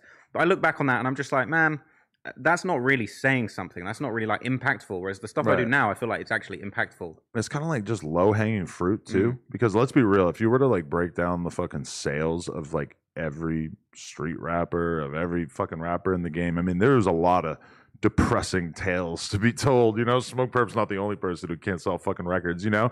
And it's like there's clearly a market for hearing that. I Mhm. think uh Sunny V2 is a clear example of like if you have a negative story about somebody's life, people will come out in droves to Mhm. fucking hear that tale. You see it all the time. Like he's just not making videos about like, here's how this guy ended up having the best life ever. It's always like, here's how so and so became the most hated person in the world, and I fucking click it just like other people do too. And it's like, I mean, we just we know that human beings are wired that way. So it's it's it's kind of that creates a lot of weird incentives. Yeah, man. And you know, I feel like when I first started out, I didn't I literally had no idea I would end up becoming big. I was really just looking for attention. I was cracking jokes, I was making fun of people. I didn't even think anyone was going to watch my videos. When I was getting like little light 20k view on my first few videos that took off, that was that was mind blowing to me. Even now I can't get my head around the fact like you know, last couple of videos I got nearly hitting 2 million views each and it's just like that number is completely incomprehensible to me. But it was like back then you know, I didn't really think about the fact that I'm roasting these these rappers, and it's like it, was, it seemed completely out of this world that anyone that I'm talking about would see the video. Whereas now, it's almost completely confirmed that whoever I'm talking about is going to be seeing it. Right, because when you're at that early stage in your career, there's so much incentive for you to like make messy ass content. I see Mm. that with Flakko, uh, who when PNB Rock dies, he had like ten videos up, a large percentage of which basically have PNB Rock's dead body or dying body in the thumbnail.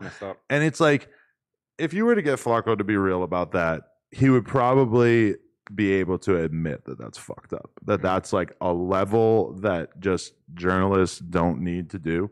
That's like you don't need to like, or from for me at- at least, like, and maybe it's because I just have a big platform. Maybe I would feel differently if I had a small platform, Mm. but I just don't feel comfortable with posting somebody's fucking dead body because I know how I felt when I opened Twitter and I saw X with his shit all Yeah. split open, bleeding out. You know, it's like I just don't think that as much as the media, I guess, has every right to show that kind of stuff. I think that that's over the line, and especially in a YouTube thumbnail where it's like people are going to see that by accident. His family's going to see that by accident without necessarily buying in on even clicking on your video, you know. But Flakko's somebody who knows that he's going to have a good month on YouTube if he co- documents the shit out of this, and if he's as egregious as he could possibly be with the way that he covers it. And it's like, you know, if you take money out of the equation, he's not doing that. Well, I think as Fl- Flakko grows and gets a bigger audience, you know, he'll he'll realize he's got bigger responsibilities. And It ebbs and flows. change. His sense of understanding of his his responsibility ebbs and flows. Like at times, it feels like he's really getting closer to being able to make like more reasonable decisions about what he covers and everything. And then at times, it's just like, oh, you don't give a fuck. I mean, yeah, uh, you know what I'm saying? I, I did an interview with him the other day, and like he was Right. definitely talking a lot of spiciness. Yeah, I maybe wasn't ready for. But um, going back to the last thing you said, I, I think it's interesting. How fucking crazy is it that we're living in this age now where we're constantly seeing rappers killed on camera? I mean, I'm thinking I can name you so many people that died on camera. and not even that. Imagine the rap landscape right now, where if you take like maybe there's like 20 rappers over the past I don't know five six years who if you were to take them and and bring them back to life, the whole rap game would be completely different. Mm. But they got killed, and that, and not even just got killed too, but like people who went to prison for life, or you know, people who have been caught up on crazy ass cases, like YNW Melly and shit. Yeah, man. I mean, it's just like rap would look so fucking different if a lot of those people were still here. If King Von was still making music, if X was still making music, if Juice WRLD, Lil Peep, etc. Like rap would you take all those people collectively, rap would be like dramatically more interesting to be paying attention to now. Now maybe I am viewing that through rose tinted glasses in a certain extent because maybe a lot of those people might at a certain point have not been as popular as they were or whatever you know there's certainly a lot of people from that era Mm. that are still around and instead of like you know still celebrating their music they're basically like fucking laughing stocks but you know it's it's it's it's sad and that, i mean you were talking about on camera but i just want But to no, that's super interesting. I mean, don't you think it's crazy that like so many rappers have passed away and been killed, like, yet Six Nine's still out here alive? Mm. That's like the first person you'd think they would get. You know what I mean? It's just crazy how, the good die young you, I, uh, man. so he's gonna die at like 80 I mean, yeah, but you know, six nine doesn't have the like self destructive gene in him so much. He's like a ruthless capitalist. Like he, but I think you know he, his shit is all fucked up because he knows he can make a lot of money and that doesn't really necessarily matter to him that much. He wants like the respect of the community. It's like the one thing that he's not going to be able to get, and he's just consumed with trying to get it. But in, in terms of him dying, I mean, he doesn't drink.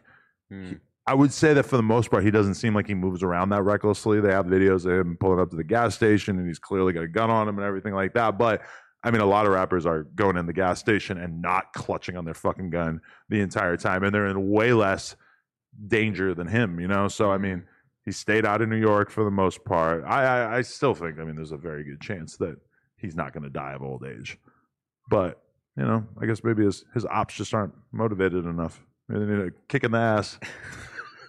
Well, Maybe he needs his, to make another video, Trap Lore Ross. most of his ops are still locked up in New York somewhere. So you know what I'm saying? Give him, Yeah. give him seven years or so.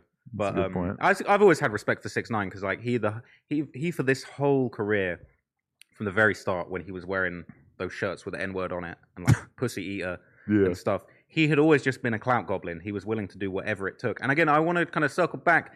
Obviously, we had the whole situation with kind of Channel Five going at you and stuff, and Right. you know blaming you, blaming Akademiks for the violence and stuff. Which, for the record, me and Andrew Callaghan did have a very good conversation on the phone after that, where he essentially apologized for sort of misrepresenting me in this one Instagram post that he made and everything. And we ended the conversation off very cordially, which I didn't really bother to like communicate to the public. But for anybody who thinks that we're still like at each other's necks, it's not really the case. That's good, man. I'm glad. not to hear that that was ever really the case, but I kind of was putting together a really long, scathing video, like clapping back at a lot of the points he made because I was, I was just was quite upset about some of the stuff he put across. But in the end, I decided not to go through with it. hmm. Would I- watch. Huh? Would watch. I mean, thing is, uh, there was just so many points. Like when you actually break down all the stuff he said, both in your interview and in the documentary, it was just Right. there was so much contradictory stuff. And also, it just felt to me that he completely didn't really understand the progression of this street music situation and how it's become so popular. Well, uh, yeah, like I saw a clip of Hasan reacting to the O Block Mm. video that he did where he interviewed me or whatever. And like Hasan, when I say that I think drill music is, is net bad for society, he's like laughing at that opinion. And I'm kind of thinking in my head, I'm like, well, you know, if I were to list off the top five rap journalists in the game right now, not journalists, because obviously me, Vlad, and Ack don't want to be called that, but I think it, pretty much everybody be on board with that. So it's interesting how you, as a much more passive consumer of the culture, are so certain that drill music doesn't have anything to do with violence. But it's not that I feel like it doesn't. No, not you. I'm talking about Hasan. Oh, oh, right, right. Sorry, sorry. Um, yeah, man. I, you know, I've just felt like it was like uh, so many of those points. Like that's just like the most. It's almost like he he. I know he likes hip hop, but it's just like Right. you you missed so many important details about this space. Yeah. It's such low hanging fruit. It's like such like day one shit to try and blame Akademiks and the war in Chiraq for I, stuff. I see Nicki Minaj say the same thing where Nicki Minaj was like, I can't believe Eric Adams is acting like drill music is responsible for violence or whatever. I'm like, I'm guessing that you're not as tapped in with what's exactly going on in terms of drill music as a lot of people that I'm having Mhm. conversations with who I think uh, could probably agree that it definitely increases violence. Well, I just want to say, uh, setting aside the violence and just talking about the popularity of drill gang violence based content, nobody wants to point the finger at the guy that I think turned gang culture into entertainment more than everybody, Six Nine, because being a blood for entertainment wasn't really a thing before him. I feel like in 2018 when he got on and he was doing that song, he was surrounded by the Bloods, Blicky with the Stiffy or whatever. It was like before that, I feel like rappers' gang affiliations was a bit more of a secret thing. Mm. He used it as a come up, and I felt like after that, after Six Nine kind of made it a thing of like let's all monetize and make money off of and use the gang affiliations as a vehicle for fame and success. It then became a thing of like everybody trying to put on their gang shit. Because six nine is straight up like a rap fan who has a hard on for street shit. You know, Mm. like he himself didn't grow up as a gangbanger or whatever, but he was clearly looking at it. He knows about the fucking politics, all the Chicago shit before there was even people like you breaking it down. He was somebody that was studying that shit. So then when you have like a Lil Durk dissing him on a Drake song, that's Mm. the worst thing in the fucking world to him because these are the people that he grew up admiring and shit. So Mm. he kind of couldn't help but sort of like leak his appreciation for a lot of that shit into his content and stuff. If you like watch his stories and stuff, he'll always like post a random clip singing along to some drill song that I haven't heard or whatever, you know? Yeah, he used to always say like Rondo Number Nine was his favorite rapper and shit. You know what I mean? But like, yeah, you know the, the the Channel Five thing. You know, it's just like I feel like he he missed so many details about this scene that would just be obvious to anyone. I mean, there was the one bit that really grinded my gears in that video where he basically says, "DJ Akademiks, the war in Chiraq, profited a bunch off of these." These gang situations and made light of it, and then this created an algorithm that created a bunch of other copycat channels. One of which is No Jumper, and it was like, bro, you don't, literally don't know anything. Like, Right. bro, what are you talking about?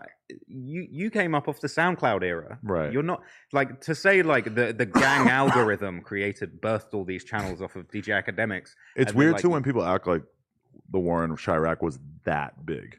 Because his main channel was always bigger and getting more views. It's like it was very much like a fringe channel Mm-hmm. in comparison. And I, I found it interesting and stuff, but it wasn't huge, you know? Even now, eight years on, and Akademiks is one of the biggest names in this space. You go on the War on Chiraq channel, some of those videos ain't even got that many views. Right. Like, so it's again, it's like it seems disingenuous to like make this argument of like, oh, Akademiks masterminded this whole thing of like putting across this gang content. Where it's like it wasn't even that. It still isn't even that popular. Like Right. this stuff, and But that's what happens when you get real popular because that that narrative didn't really exist until he got on Everyday Struggle, Mm. and then it was kind of like, oh, okay, we need a solid thing that we can just always lean on to basically dehumanize him and say that he's a terrible person. Mm. They they chose that, and that's just like a a thing that a lot of people tend to do in our culture is they basically identify the worst thing that they've decided that you ever did, and then that's their response to everything that you ever say, as well as their reason why they never have to engage in dialogue with you. You know, so it's Mhm. like that's just basically like same thing with fucking Vlad.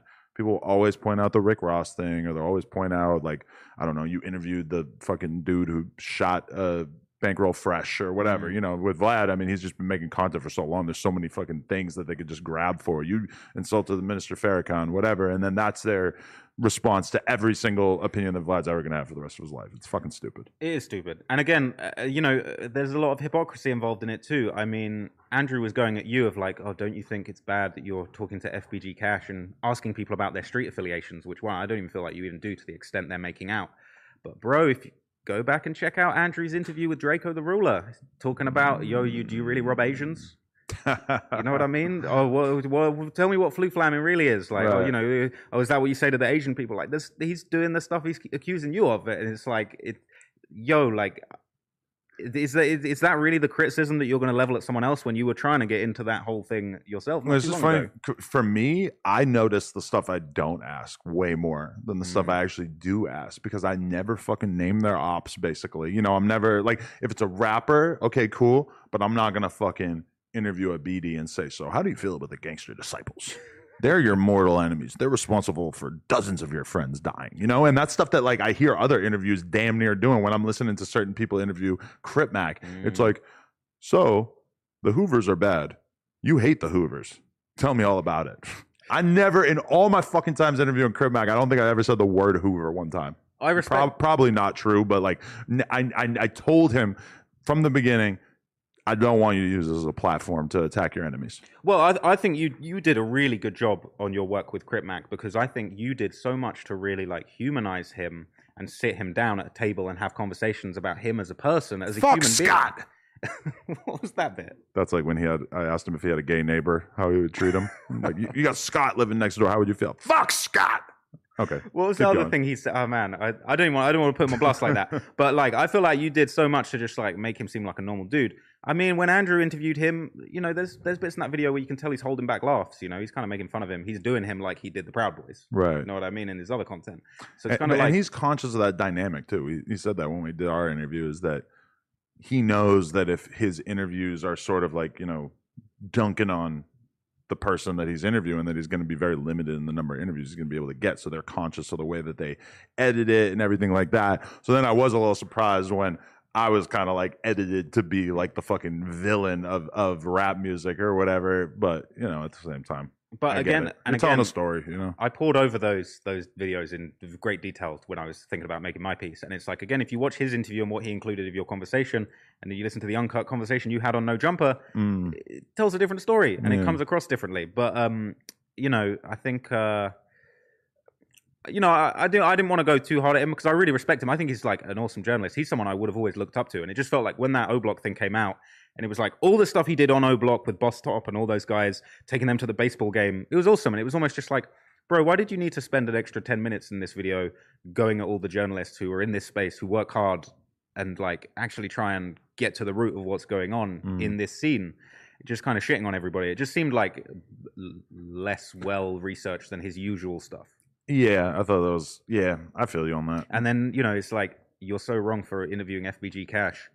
N- Next week, he's chilling with uh, Alex Jones. He was dying to do that fucking interview. Like FBG Cash was like the happiest fucking dude to do that interview that I ever met. You know, like he was, and I felt like we had a very good experience. I think sometimes we titled the clips like me asking things that that, that they then don't really like elaborate on. You Mm. know, like we kind of like will ask a question, they dip and dodge around actually answering the question, but then we put it on the clips channel. The title suggests that they actually answer the question. So that's why when Ish and fucking uh, Ice on uh, Joe Budden's podcast, when they're like, "No, I've never actually watched any of these," I'm like, "Okay, well, you're kind of falling for the clickbait right there." But that's facts, bro. You know, people come at me for stuff. Oh, you know, you don't take these things seriously. And I was like, I don't think you've watched the video all the way through because uh, you can tell that I have. I've been dying to ask you this question. Ooh.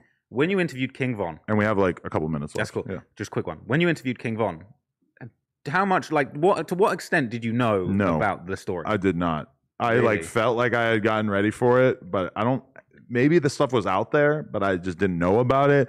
But I definitely did not know anything about how fucking Mm. deep in the streets he was and stuff. And I knew about stuff like him, you know, allegedly like shooting this guy or whatever, and how he kept quiet and was locked up for all these years. Basically, Mm. I knew about stuff like that, but I definitely didn't know about all the other accusations of killings that are Mm. pretty common knowledge now. it's interesting, man. You know, him and his team tried to press me for making videos about him. Really? Yeah, Wow. they were trying to get the channel taken down. Damn. Yeah, he tweeted. So Von put out a tweet around that time because Trap Geek had covered him first. So Right. shout out to Trap Geek. I kind of like learnt about a lot of the details through watching Trap Geek and then put my own spin on it. But like, yeah, man, it was an interesting situation because Von did a tweet that was like, "Don't listen to these white folks on YouTube talking about me. I'm a really a nice guy." And then and I read that and I knew it was about you at the time too. well, bro, this is the thing, right? So I started getting getting these ma- messages on Instagram from this random dude talking about, bro, we didn't like how you did Von in that video, but like it was just some random page. I didn't really pay any mind. right. Kept it moving, and then suddenly I woke up one day, all my Von videos were gone. Three videos gone with fake copyright strikes saying I'd used his song "Crazy Story," Wow. which I had not. And did you song. get them back up? So here's what happened, bro. I know we don't have too much time, but this is a star piece of content. Got to Like, hear this. Yeah. Here's what happened. So at this point, once the videos were all gone, and bear in mind that's three videos with, I think it was I had seven days to remove them or I was going to get strikes. Right. Channel would have been gone with three strikes, right? So that would have been my channel packed. Wow. So uh, I went back to Instagram, replied to the dude who had been messaging me, basically threatening me, and been like, "Yo, so is this you like trying to take the channel down?" Got on the phone with dude. Man, never told anyone this. Got on the phone with dude, and he basically said, "Yeah, man, like we're not feeling what you put out in that video." And I was like, "I'm sorry, like, what do you want me to do? Like, can we just like find a way to not have these strikes? Like, I'll take the video down, but like, don't take my channel, don't pack my channel. Like, come on. Right. And they basically said to me, they said, well, what we can do, if you go into the back end, edit out any mention of KI with Von, Wow. and we'll give the videos back. And I did that, and I got the videos back. And after that, bro, I was scared. I was like, because I knew the details about Von, right? And I was like, fuck, man, Von wants the smoke with me. I never spoke to Von directly, but like, he had his team do this thing. They were going to pack my channel. Uh, my channel was about to be the latest body. But that's crazy because you talked about a lot of alleged murders that he committed, right? Like that like you covered that one clip where somebody in his Instagram live like says shout out to these names and it's like seven different people or some shit and then he is dying laughing Mm. at those names and those are people that he's basically been rumored to have killed. Yeah, exactly, bro. And it was just like, for me, it, that was like a scary time because But they weren't worried about that clip in its entirety. They were just worried about the fucking one girl's name. Well, yeah, because obviously only after this is the most recent one. Like maybe it was like six months ago or something when it was like Chicago PD released the papers saying Right, Von was the yeah. main suspect in the KI murder. But like in my video, you'll see it's like Von was on this documentary or Discovery Channel about her death, Right. um, some other channel. But like yeah. d- talking about like yeah, I was trying to fuck with her, like, I was trying to have sex with her, Right. And like you know, what I'm saying I didn't have anything to do with it. Come to find out, like someone hacked her Instagram and put it on 4chan that like people thought he was the guy that killed her. It comes out that Chicago PD released this info, but it was like, bro, they were on my case for solving the crime, and like they were about to pack my channel, bro. It was crazy. I, I was mean, scared. yeah, because think about it. The fact that they bothered to hit you up about that one specific mention, and then the fact that the cops also put out the statement about that one specific body, that really leads you in the direction of like, oh, okay, like either like Von and his team knew that that was the one that the cops might have some kind of uh you know interest in or some evidence already. Well, it was Maybe they weren't worried about the the other ones. Yeah, that's true, man. But it was like obviously it's just like it wasn't him; it was his team, and it's Right. just like, yo, you got these supposedly serious music industry people out here trying to cover up murders for you and press YouTubers. Like, I couldn't believe it. God damn. But in the end, you know, obviously I got the videos back. Von ended up passing away, and it was tough for me because it's like I was such a big fan of Von's music, Right. But I feel like I was kind of in this situation. I felt really hard done by. I felt like I couldn't listen to his music anymore. Mm. And then when he passed away, it was such a weird feeling, man. I'm just like, Mhm. damn, like, bro, this this guy. Like, I was, I was thinking, like, bro, if one day if I run into Von, I don't know what's gonna happen. Damn. But anyway, crazy, You better keep a good shooter with you, Trap Lore. bro. I need or to. a, a good knife wielder in your country. And that's it, man. Keep the keep the poker on deck. Keep a little Tim with you. Keep a little Tim Westwood. Pause. Tim Westwood got cancelled, so I can't keep that. In your country, that's just a guy with a fucking Ginsu set strapped around his waist. What's a Ginsu set? It's like a knife brand that they used to advertise on TV a lot back in the day. I need to pack one of those. Definitely keep a Ginsu on you. Keep a Ginsu on deck all day. I wonder if a drill rap in the UK ever said something about keeping the Ginsu. They're about to after they see this one. For sure. There's a million names for knives. Shout out to whoever drops that bar. Trap Lore Ross, we're about to do the No Jumper Show uh, live for everybody watching this. I'm going to go take a piss. We're going to be on live in like five minutes. If you're watching this after the fact, where it will stay uploaded, hopefully monetized, fingers crossed. Like, comment, and subscribe. No Jumper, coolest podcast in the world. Thank you to our boy Trap Lore Ross. Subscribe to his channel. Subscribe to his other channel. TikTok, Patreon, Instagram, all that shit. NoJumper.com if you want to support. Thank you, brother. Appreciate you, man.